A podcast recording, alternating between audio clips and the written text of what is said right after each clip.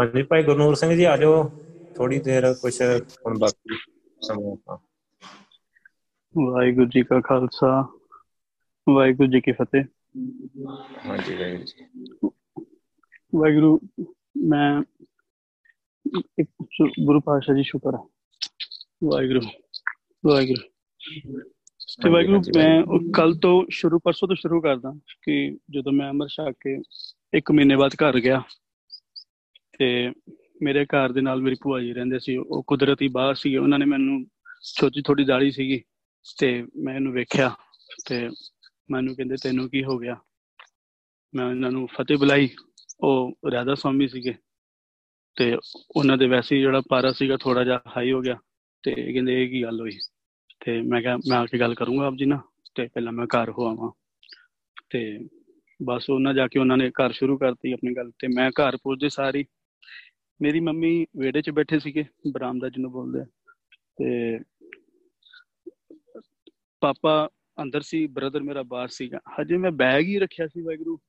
ਤੇ ਇਹ ਸੀਨ ਤੋਂ ਬਾਅਦ ਜਦੋਂ ਮੈਂ ਅੰਮ੍ਰਿਤ ਛੱਕ ਕੇ ਪਹਿਲੀ ਵਾਰੀ ਘਰ ਗਿਆ। ਤੇ ਜਦੋਂ ਮੈਂ ਘਰ ਪਹੁੰਚਿਆ, ਤੇ ਘਰ ਵਿੱਚ ਮੇਰੇ ਇਦਾਂ ਮਾਤਮ ਛਾਇਆ ਜਿੱਦਾਂ ਕਿਸੇ ਦੀ ਮੌਤ ਹੋ ਗਈ ਹੁੰਦੀ ਆ। ਮੰਮੀ ਮੰਮੀ ਰੋਣ ਲੱਗੀ ਭਰਾ ਭਰਾ ਮਤਲਬ ਕਿ ਬੋਲਣ ਲੱਗ ਗਿਆ। ਪਾਪਾ ਮੇਰੇ ਬੜੇ ਸਹਿਜ ਵਿੱਚ ਹੈ ਕਿ ਉਹ ਉਹ ਉਹ ਤੇ ਬੜੀ ਬਖਸ਼ਿਸ਼ ਹੈ ਪਰਮਾਤਮਾ ਦੀ, ਉਹ ਬੜੇ ਡਿਫਰੈਂਟ ਹੈਗੇ ਸਾਰਿਆਂ ਨਾਲੋਂ। ਤੇ ਉਹ ਉਹ ਕਹਿੰਦੇ ਕਹਿੰਦੇ ਕੀ ਕੀਤਾ ਗੁਰੂ, ਮਤਲਬ ਕਿ ਮੈਨੂੰ ਬੋਲਦਾ, ਅੰਕੁਰ, ਤੇ ਮੈਂ ਕਿਹਾ, ਮੰਮੀ, ਗੱਲ ਬਿਠਾ ਕੇ ਸਮਝਾਉਂਦਾ ਤੁਹਾਨੂੰ ਸਾਰੀ। ਕਹਿੰਦੇ, ਤੈਨੂੰ ਮਨਾ ਕੀਤਾ ਸੀ ਨਾ, ਤੇ ਤੂੰ ਗੱਲ ਵੀ ਨਹੀਂ ਕੀਤੀ ਕਈ ਦਿਨਾਂ ਦੀ ਮੇਰੇ ਨਾਲ। ਮੈਂ ਕਿਹਾ, ਮੈਂ ਆ ਤਾਂ ਗਿਆ ਤੁਹਾਡੇ ਕੋਲ। ਤੇ ਭਰਾ ਮੇਰਾ ਤੇ ਮੰਮੀ ਦੇ ਭਰਾ ਇੱਕ ਪਾਰਟੀ 'ਚ ਹੋ ਗਏ। ਪਾਪਾ ਥੋੜੇ ਸ਼ਾਂਤ ਸੁਭਾਅ ਸੀਗੇ ਤੇ ਉਹਨਾਂ ਨੇ ਕੁਝ ਜ਼ਿਆਦਾ ਮੈਨੂੰ ਬੋਲਿਆ ਨਹੀਂ ਕਹਿੰਦੇ, ਸ਼ਾਇਦ ਮੈਨੂੰ ਬਾਅਦ 'ਚ ਸਮਝਾਉਂਗਾ। ਤੋ ਇਦਾਂ ਮਾਤਮ ਚੀਕਣ ਲੱਗ ਗਏ ਮੇਰੇ ਅੱਗੇ ਕਿ ਬਸ ਮੈਂ ਪਤਾ ਨਹੀਂ ਜਿੱਦਾਂ ਨਾ ਕਿ ਦੱਸਾਂ ਤੁਹਾਨੂੰ ਇੱਕ ਗੁਰਬਾਣੀ 'ਚ ਸ਼ਬਦ। ਹਮੇ ਨਾਵੇ ਨਾਲ ਵਿਰੋਧ ਹੈ ਦੋਨਾਂ ਵਸਿਕ ਥਾਏ। ਇੱਕ ਇਹ ਇਦਾਂ ਟਕਰਾਅ ਹੋਇਆ ਦੋਨਾਂ ਚੀਜ਼ਾਂ ਦਾ ਤੇ ਮੈਂ ਉਹ ਸੀਨ ਨੂੰ ਸਾਫ਼ ਮਹਿਸੂਸ ਕਰ ਸਕਦਾ ਸੀਗਾ ਕਿ ਇਸ ਘਰ ਦੇ ਵਿੱਚ ਕਿੰਨੀ ਮਾਇਆ ਵਰਤ ਰਹੀ ਆ। ਇਹਨਾਂ ਟਿਕਣ ਨਹੀਂ ਦੇਣਾ ਮੈਨੂੰ ਇੱਥੇ। ਸਮਝ ਰਹੇ ਵਾਹਿਗੁਰੂ ਇਸ ਗੱਲ ਨੂੰ? ਮੈਂ ਆਪ ਜੀ ਨੂੰ ਸਮਝਾਉਣ ਦੀ ਕੋਸ਼ਿਸ਼ ਕਰ ਰਿਹਾ ਇਸ ਤਰੀਕੇ ਨਾਲ ਕਿ ਉਸ ਉਸ ਉਸ ਤਰੀਕੇ ਉਸ ਉਸ ਚੀਜ਼ ਨਾਲ ਕਿ ਇੱਥੇ ਅੱਜ ਹੋਣਾ ਕੀ ਆ? ਇੱਥੇ ਹੁਣ ਦੋ ਚੀਜ਼ਾਂ ਹੋ ਗਈਆਂ। ਇੱਕ ਬਿਲਕੁਲ ਅਪੋਜ਼ਿਟ ਪਾਰਟੀ ਮੇਰੇ ਸ਼ਹਿਰ ਦੇ ਵਿੱਚ ਸਾਡੀ ਫੈਮਿਲੀ ਨੂੰ 80% ਲੋਕੀ ਪੰਡਿਤ ਜੀ ਕਹਿ ਕੇ ਬੁਲਾਉਂਦੇ ਆ। ਮੈਂ ਗੱਲ ਆਪ ਜੀ ਨੇ ਪਹਿਲਾਂ ਸ਼ਾਇਦ ਸ਼ੇਅਰ ਕੀਤੀ ਹੋਈ ਆ। ਤੇ ਉਹ ਇੱਕ ਹੁਣ ਉਧਰ ਵਿੱਚ ਮੈਂ, ਮੈਨੂੰ ਸਾਫ਼ ਚੀਜ਼ ਸੁਣਾਈ ਦੇ, ਦੇਖੋ ਨਾ, ਨਜ਼ਰੀਆ ਦੇਖਣਾ ਹੁਣ ਤੁਸੀਂ ਕਿ ਮੈਨੂੰ ਕੀ ਕੀ ਦਿਖਾਈ ਦੇ ਰਿਹਾ ਸੀ ਉਸ ਟਾਈਮ ਮੈਨੂੰ ਇਹ ਦਿਖਾਈ ਦੇ ਰਿਹਾ ਸੀ ਮੇਰੇ ਭਰਾ ਦੇ ਵਿੱਚ ਲੋਕਚਾਰੀ ਦੀ ਕਿੰਨੀ ਫਿਕਰ ਹੈਗੀ ਹੈ ਕਿ ਹਾਏ ਮੇਰੇ ਭਰਾ ਨੇ ਸਰਤਾਜ ਸਾਲੀ ਦਸਰ ਸਰਦਾਰ ਬਣ ਗਿਆ। ਮੇਰੇ ਦੋਸਤਾਂ ਨੇ ਕੀ ਕਹਿਣਾ? ਮੇਰੇ ਲੋਕਾਂ ਦੇ ਸਾਹਮਣੇ ਕੀ ਹੋਇਆ? ਮੇਰੀ ਮਾਂ ਦੇ ਉੱਪਰ ਇਹੋ ਜਿਹੇ ਵਿਚਾਰ ਚੱਲਦੇ ਦਿਖਾਈ ਦੇ ਰਹੇ ਸੀ ਮੈਨੂੰ। ਉਹਨੇ ਕਹਿੰਦੇ ਮੇਰੀ ਰਿਸ਼ਤੇਦਾਰੀ ਕਿੱਥੇ ਗਈ? ਮੇਰੇ ਰਿਸ਼ਤੇਦਾਰ ਕੀ ਕਹਿਣਗੇ ਮੇਰਾ ਭਰਾ ਫਿਰ ਉਸ ਤੋਂ ਬਾਅਦ ਇੱਕ ਵਿਚਾਰ ਦੇ ਮਨ ਚ ਹੈ ਤੇਰਾ ਕੀ ਬਣੂਗਾ? ਤੇਰਾ ਕੁਝ ਨਹੀਂ ਬਣਨਾ। ਤੇਰਾ ਤੇਰੇ ਕੋਈ ਡਾਕੂਮੈਂਟ ਨਹੀਂ ਬਣਨੇ। ਤੇ ਤੂੰ ਗਿਆ ਹੁਣ। ਤੂੰ ਸਾਰੇ ਮੇ ਧੱਕੇ ਹੀ ਖਾਏਗਾ। ਮੈਨੂੰ ਸਾਰਾ ਕੁਝ ਇੰਨਾ ਕਲੀਅਰ ਕੱਟ ਫੀਲ ਹੋ ਰਿਹਾ ਸੀ ਕ੍ਰਿਸਟਲ ਕਲੀਅਰ ਫੀਲ ਹੋ ਰਿਹਾ ਸੀ, ਜੋ ਸੋਚਦੇ ਪਏ ਸੀ ਤੇ ਜੋ ਬੋਲਦੇ ਪਏ ਸੀ, ਦੋਨੋਂ ਵੱਖਰੇ ਵੱਖਰੇ। ਦੋ ਚੀਜ਼ਾਂ ਹੁੰਦੀਆਂ ਵਾਹਿਗੁਰੂ ਇੱਕ ਜੋ ਬੰਦਾ ਬੋਲ ਰਿਹਾ ਹੁੰਦਾ, ਬੰਦਾ ਸਿਰਫ ਉਹੀ ਸੁਣਾਈ ਦੇ ਰਿਹਾ ਹੁੰਦਾ ਉਹਨੂੰ। ਪਰ ਮੈਨੂੰ ਗੁਰੂ ਪਾਤਸ਼ਾਹ ਜੀ ਨੇ ਉੱਥੇ ਦੋ ਚੀਜ਼ਾਂ ਸੁਣਾਈ ਦੇ ਰਹੀ ਸੀ, ਇੱਕ ਜੋ ਸੋਚਦੇ ਪਏ ਸੀਗੇ, ਉਹ ਵੀ ਤੱਕ ਮੇਰੇ ਅੰਦਰ ਜਾ ਰਿਹਾ ਸੀਗਾ, ਮੈਨੂੰ ਉਸ ਵਾਈਬ੍ਰੇਸ਼ਨ ਫੀਲ ਹੋ ਰਹੀ ਸੀ ਕਿ ਕਿੱਥੋਂ ਤੱਕ ਸੋਚ ਰਿਹਾ ਮੈਂ ਇਹ ਹੱਸ ਰਿਹਾ ਸੋਚ ਕੇ ਅੰਦਰ ਕਿ ਇਹਨਾਂ ਨੇ ਇੰਨਾ ਲੰਬਾ ਸੋਚ ਲਿਆ, ਸ਼ਾਇਦ ਉਹ ਤੱਕ ਮੈਂ ਰਹਿਣਾ ਵੀ ਨਹੀਂ। ਪਤਾ ਨਹੀਂ ਕੀ ਸਮਾਂ ਬਖਸ਼ਿਆ ਕਿ ਨਹੀਂ ਬਖਸ਼ਿਆ, ਪਰ ਇਹਨਾਂ ਨੇ ਮੇਰੇ ਵਿਆਹ ਤੱਕ ਦੀ ਗੱਲਾਂ ਸੋਚ ਲੀਆਂ ਫਿਰ ਇੱਕ ਮੈਂ ਚੁੱਪ ਰਿਹਾ। ਮੈਂ ਚਾਹੁੰਦਾ ਸੀ ਉਸ ਟਾਈਮ ਜਿਹੜੀ ਉਹ ਸੋਚਦੇ ਪਏ ਸੀ ਗੱਲਾਂ ਦਾ ਜਵਾਬ ਦੇ ਸਕ ਪਰ ਉਹ ਬੋਲ ਕੁਝ ਹੋ ਰਹੇ ਸੀ, ਸੋਚ ਕੁਝ ਹੋ ਰਹੇ ਸੀਗੇ। ਤੇਰਾ ਵਿਆਹ ਨਹੀਂ, ਫਿਰ ਪਈ ਸੀ ਨਾ, ਉਹ ਇੱਕ ਇੱਕ ਕਰ ਰਹੀ ਉਹਨਾਂ ਦੀਆਂ, ਜਿਹੜੀ ਮੈਨੂੰ ਪਹਿਲੇ ਗੁਰੂ ਸਾਹਮਣੇ ਦਿਖਾਤੀਆਂ। ਕਹਿੰਦੇ, ਤੇਰਾ ਵਿਆਹ ਨਹੀਂ ਹੋਣਾ ਤੇਰੀ ਕਿਤੇ ਜੌਬ ਨਹੀਂ ਮਿਲਣੀ, ਸੋਚ, ਤੇਰਾ ਨਾਮ ਅੰਕੁਸ਼ ਸ਼ਰਮਾ, ਜਦੋਂ ਤੂੰ ਡਾਕੂਮੈਂਟ ਤੇ ਜਾਏਗਾ, ਤੇਰਾ ਮਤਲਬ ਤੂੰ ਸਰਦਾਰ ਹੋਏਗਾ, ਤੈਨੂੰ ਤਾਂ ਵੈਸੇ ਲੋਕਾਂ ਨੇ ਗਲਤ ਸਮਝ ਲੈਣਾ। ਤੂੰ ਤੈਨੂੰ ਕਿਸੇ ਨੇ ਹੋਟਲ ਸਮਝ ਲੈਣਾ ਤੈਨੂੰ ਕਿਸੇ ਨੇ ਉਹ ਸਮਝ ਲੈਣਾ, ਕਿਉਂਕਿ ਸਾਡੇ ਪੈਰੈਂਟਸ ਭੱਜੇ ਹੀ ਉਦੋਂ ਸੀ, ਜਦੋਂ ਅਸੀਂ 90 18 ਮਤਲਬ 1984 ਦੇ ਬਾਅਦ ਪੈਰੈਂਟਸ ਮੇਰੇ ਦਾਦੂ ਥੋੜੇ ਜਿਹੇ ਉਹ ਸੀਗੇ ਫੌਜ ਵੀ ਉਹਨਾਂ ਨੂੰ ਉਦੋਂ ਭਜਾ ਦਿੱਤਾ ਜਿੱਥੋਂ ਕਿ ਤੁਸੀਂ ਇੱਥੇ ਚੱਲ ਜਾਓ, ਮਾਹੌਲ ਠੀਕ ਨਹੀਂ ਹੈਗਾ। ਉਹ ਡਰ ਅਜੇ ਤੱਕ ਬੈਠਾ ਸੀਗਾ, ਤੈਨੂੰ ਸਭ ਨੇ ਟਾਇਲਟ ਸਮਝਣਾ ਹੈ, ਤੈਨੂੰ ਉਹ ਮਤਲਬ ਕਿ ਉਹ ਉਹ ਤੱਕ ਸੋਚ ਲਿਆ ਉਹਨਾਂ ਨੇ, ਜਿਹਨੂੰ ਸੋਚ ਕੇ ਹੱਸੀ ਆਉਂਦੀ ਹੈ। ਮੈਂ ਹਜੇ ਹਜੇ ਜ਼ਮੀਨ ਤੇ ਬੈਠਾ ਹਾਂ ਲੋਕੀਆਂ ਦਾ ਤੂੰ ਤਾਂ ਚੰਦ ਤੇ ਚੜ ਗਿਆ। ਉਹ ਵਾਲੀ ਗੱਲਾਂ ਹੋ ਗਈਆਂ ਸੀ ਉੱਥੇ। ਪਰ ਕਲੇਸ਼ ਬੇਅੰਤ ਮਤਲਬ ਕਿ ਤਿੰਨ ਘਰ ਦੇ ਲੋਕੀ ਬਾਹਰ ਆ ਕੇ ਖੜੇ ਹੋ ਗਏ ਸੀਗੇ। ਮੈਂ ਜਦੋਂ ਹਜੇ ਮੈਨੂੰ ਅੰਦਰ ਤੁਸੀਂ ਯਕੀਨ ਕਰਿਓ ਮੈਂ ਹਜੇ ਬੈਗ ਪੈਰਾਂ ਤੇ ਜਿੱਦਾਂ ਸੀ ਬੈਗ ਚੱਕ ਕੇ ਰੱਖ ਲੈ ਕੇ ਆਂਦੇ ਆ ਜਿੱਥੇ ਸਾਨੂੰ ਸਾਹ ਲੈਣਾ ਹੁੰਦਾ ਸੀ ਬੈਗ ਰੱਖਦੇ ਨਾ ਥੱਲੇ ਉਹਦਾ ਬੈਗ ਰੱਖਿਆ ਹੋਇਆ ਸੀ ਬਸ ਮੈਂ। ਤੇ ਇੱਕ ਮਿੰਟ ਕੁਝ ਚੱਲ ਇੱਕ ਮਿੰਟ ਪਤਾ ਇਹ ਰਿਕਾਰਡਿੰਗ ਅਲੱਗ-ਅਲੱਗ ਸੇਵ ਹੋਣੀ ਆ ਤੇ ਮੈਂ ਸੰਗਤ ਦੇ ਧਿਆਨ ਚ ਪਾਦਾਂ ਕਿ ਇਹ ਭਾਈ ਸਾਹਿਬ ਹਿੰਦੂ ਫੈਮਿਲੀ ਚ ਆਏ ਜਦੋਂ ਉਹਨਾਂ ਨੇ ਅੰਮ੍ਰਿਤ ਛਕਿਆ ਆ ਕੇ ਉਸ ਤੋਂ ਬਾਅਦ ਜਿਹੜੀ ਪ੍ਰੋਬਲਮ ਆਉਂਦੇ ਸਾਰੇ ਘਰ ਆਉਂਦੇ ਆਈ ਆ, ਉਹਦੇ ਬਾਰੇ ਬਿਆਨ ਕਰ ਰਿਹਾ। ਚਲੋ ਹੁਣ ਅੱਗੇ ਵਾਹਿਗੁਰੂ। ਤੇ ਮੇਰੀ ਮੰਮੀ ਰੋਣ ਲੱਗ ਗਏ। ਮੇਰਾ ਭਰਾ ਮਤਲਬ ਕਿ ਹੱਥ ਉਹਨੇ ਬੜੀ ਜ਼ੋਰ ਦੀ ਦੀਵਾਰ 'ਚ ਮਾਰਿਆ ਆਪਣਾ। ਪਾਪਾ, ਭਰਾ ਨੂੰ ਰੋਕਣ ਤੇ ਮੈਂ ਖੜਾ। ਮੈਂ ਕਿਸੇ ਨੂੰ ਨਹੀਂ ਰੋਕਿਆ ਕਿ ਭਾਈ ਤੂੰ ਹੱਥ ਨਾ ਤੋੜ, ਤੂੰ ਰੋ ਨਾ। ਹੁਣ ਮੈਂ ਕੀ ਸਮਝਾਉਂਦਾ ਉੱਥੇ ਉਹਨਾਂ ਨੂੰ ਕਿ ਇਹ ਖੇਡ ਕੀ ਹੈਗੀ ਮੈਂ ਨਾ ਸਮਾਂ ਵੇਖਦੇ ਸਾਰੀ ਥੋੜਾ ਮੈਂ ਕਿਹਾ, ਠੀਕ ਆ ਨਹੀਂ ਜਦੋਂ ਨਹੀਂ ਸਮਝ ਰਿਹਾ ਸੀਗਾ। ਮੈਨੂੰ ਲੱਗਦਾ ਕਿ ਜਿੱਥੇ ਤਿੰਨ ਪਰਿਵਾਰ ਇਕੱਠੇ ਗਲੀ ਤੇ ਉੱਥੇ ਸਾਰੀ ਗਲੀ ਇਕੱਠੀ ਹੋ ਜਾਣੀ ਆ, ਤੇ ਸ਼ਾਇਦ ਮੈਂ, ਮੈਨੂੰ ਮੇਰੇ ਧਿਆਨ ਚ ਆ ਕੇ ਚੱਲ ਤੇਰੀ ਪਿਓ ਨੇ, ਮੈਨੂੰ ਉਹੀ ਗੱਲ ਫਿਰ ਅਮਰ ਸੰਚਾਰ ਵਾਲੀ ਗੱਲ ਯਾਦ ਆ ਰਹੀ ਸੀ। ਆ ਤੋ ਤੇਰਾ ਪਿਓ ਗੁਰੂ ਗੋਬਿੰਦ ਸਿੰਘ ਮਾਤਾ ਸਾਹਿਬ ਕੋਰ ਮੈਂ ਕਹ, ਲੈ ਪਿਤਾ ਜੀ, ਤੁਸੀਂ ਕਮਾਲ ਹੀ ਕਰਤੀ। ਮਿੰਟ ਚ ਦੁਨਿਆਵੀ ਨੂੰ ਬਾਹਰ ਕੇ ਮਾਰ ਕੇ ਬਾਹਰ ਮਾਰਿਆ। ਤੇ ਇਹ ਗੱਲ ਮੈਂ ਸੋਚ ਕੇ ਉਹ ਰੋ ਹੋਰ ਇਸ ਕਰਕੇ ਰਹੀ ਸੀ ਕਿਉਂਕਿ ਮੈਂ ਅੰਦਰ ਅੰਦਰ ਮੇਰੇ ਚਿਹਰੇ ਤੇ ਜਗ੍ਹਾ ਵੀ ਉਹ ਨਹੀਂ ਸੀਗਾ। ਪਛਤਾਵਾ। ਜਰਾ ਜੇ ਵੀ ਮੇਰੇ ਚਿਹਰੇ, ਮੈਂ ਬੜੇ ਆਰਾਮ ਨਾਲ ਉਹਨਾਂ ਨੇ ਇਦਾਂ ਵੇਖਦਾ ਪਿਆ, ਜਿੱਦਾਂ ਪਤਾ ਨਹੀਂ ਕਿੰਨਾ ਸ਼ਾਨਦਾਰ ਸੀਨ ਚੱਲਦਾ ਹੋਵੇ ਅੰਦਰ, ਉਹਨਾਂ ਸਾਹਮਣੇ। ਤੇ ਮੈਂ ਮੈਂ ਕੁਝ ਬੋਲ ਹੀ ਨਹੀਂ ਰਿਹਾ ਸੀਗਾ। ਉਹ ਹੋਰ ਹੋ ਜਾਣ ਬੋਲਦਾ ਕਿਉਂ ਨਹੀਂ ਆ ਹੁਣ ਤੂੰ ਇਹ ਕੀ ਹੋ ਗਿਆ ਤੈਨੂੰ? ਤੈਨੂੰ ਕਿਸੇ ਨੇ ਕੁਝ ਕਰ ਦਿੱਤਾ ਨਾ? ਤੇਰਾ ਝਾਂਡਾ ਕਰਵਾਉਂਦੇ ਆ, ਤੇਰਾ ਉਹ ਕਰਾਉਂਦੇ ਆ। ਚੱਲ ਤੈਨੂੰ ਮੈਂ ਲੈ ਕੇ ਚੱਲਦੀ ਮੈਂ ਸੀ ਜਾਵਾਂ ਅੰਦਰ ਅੰਦਰ। ਮੈਂ ਕਿਹਾ, ਇਹਨਾਂ ਨੂੰ ਕੀ ਕਵਾਂ? ਮੈਂ ਉਹੀ ਸੀ ਨਾ, ਬੜਾ ਕੁਝ ਬੋਲਣ ਦਾ ਮਨ ਕਰ ਰਿਹਾ ਸੀ, ਪਰ ਮੈਂ ਸੁਣਨਾ ਚਾਹੁੰਦਾ ਸੀਗਾ ਕਿ ਉਹਨਾਂ ਦੇ ਕਿੱਥੋਂ ਤੱਕ ਸੋਚ ਜਾ ਰਹੀ ਹੈ ਇਸ ਚੀਜ਼ ਨੂੰ ਲੈ ਕੇ। ਮੈਂ ਸੁਣਿਆ। ਤੇ ਲਗਾਤਾਰ ਡੇਢ ਘੰਟੇ ਤੱਕ ਇੱਕ ਸਟਿਲ ਜਗ੍ਹਾ ਤੇ ਖੜੇ ਹੋ ਕੇ ਸੁਣਿਆ ਉਹਨਾਂ ਨੂੰ।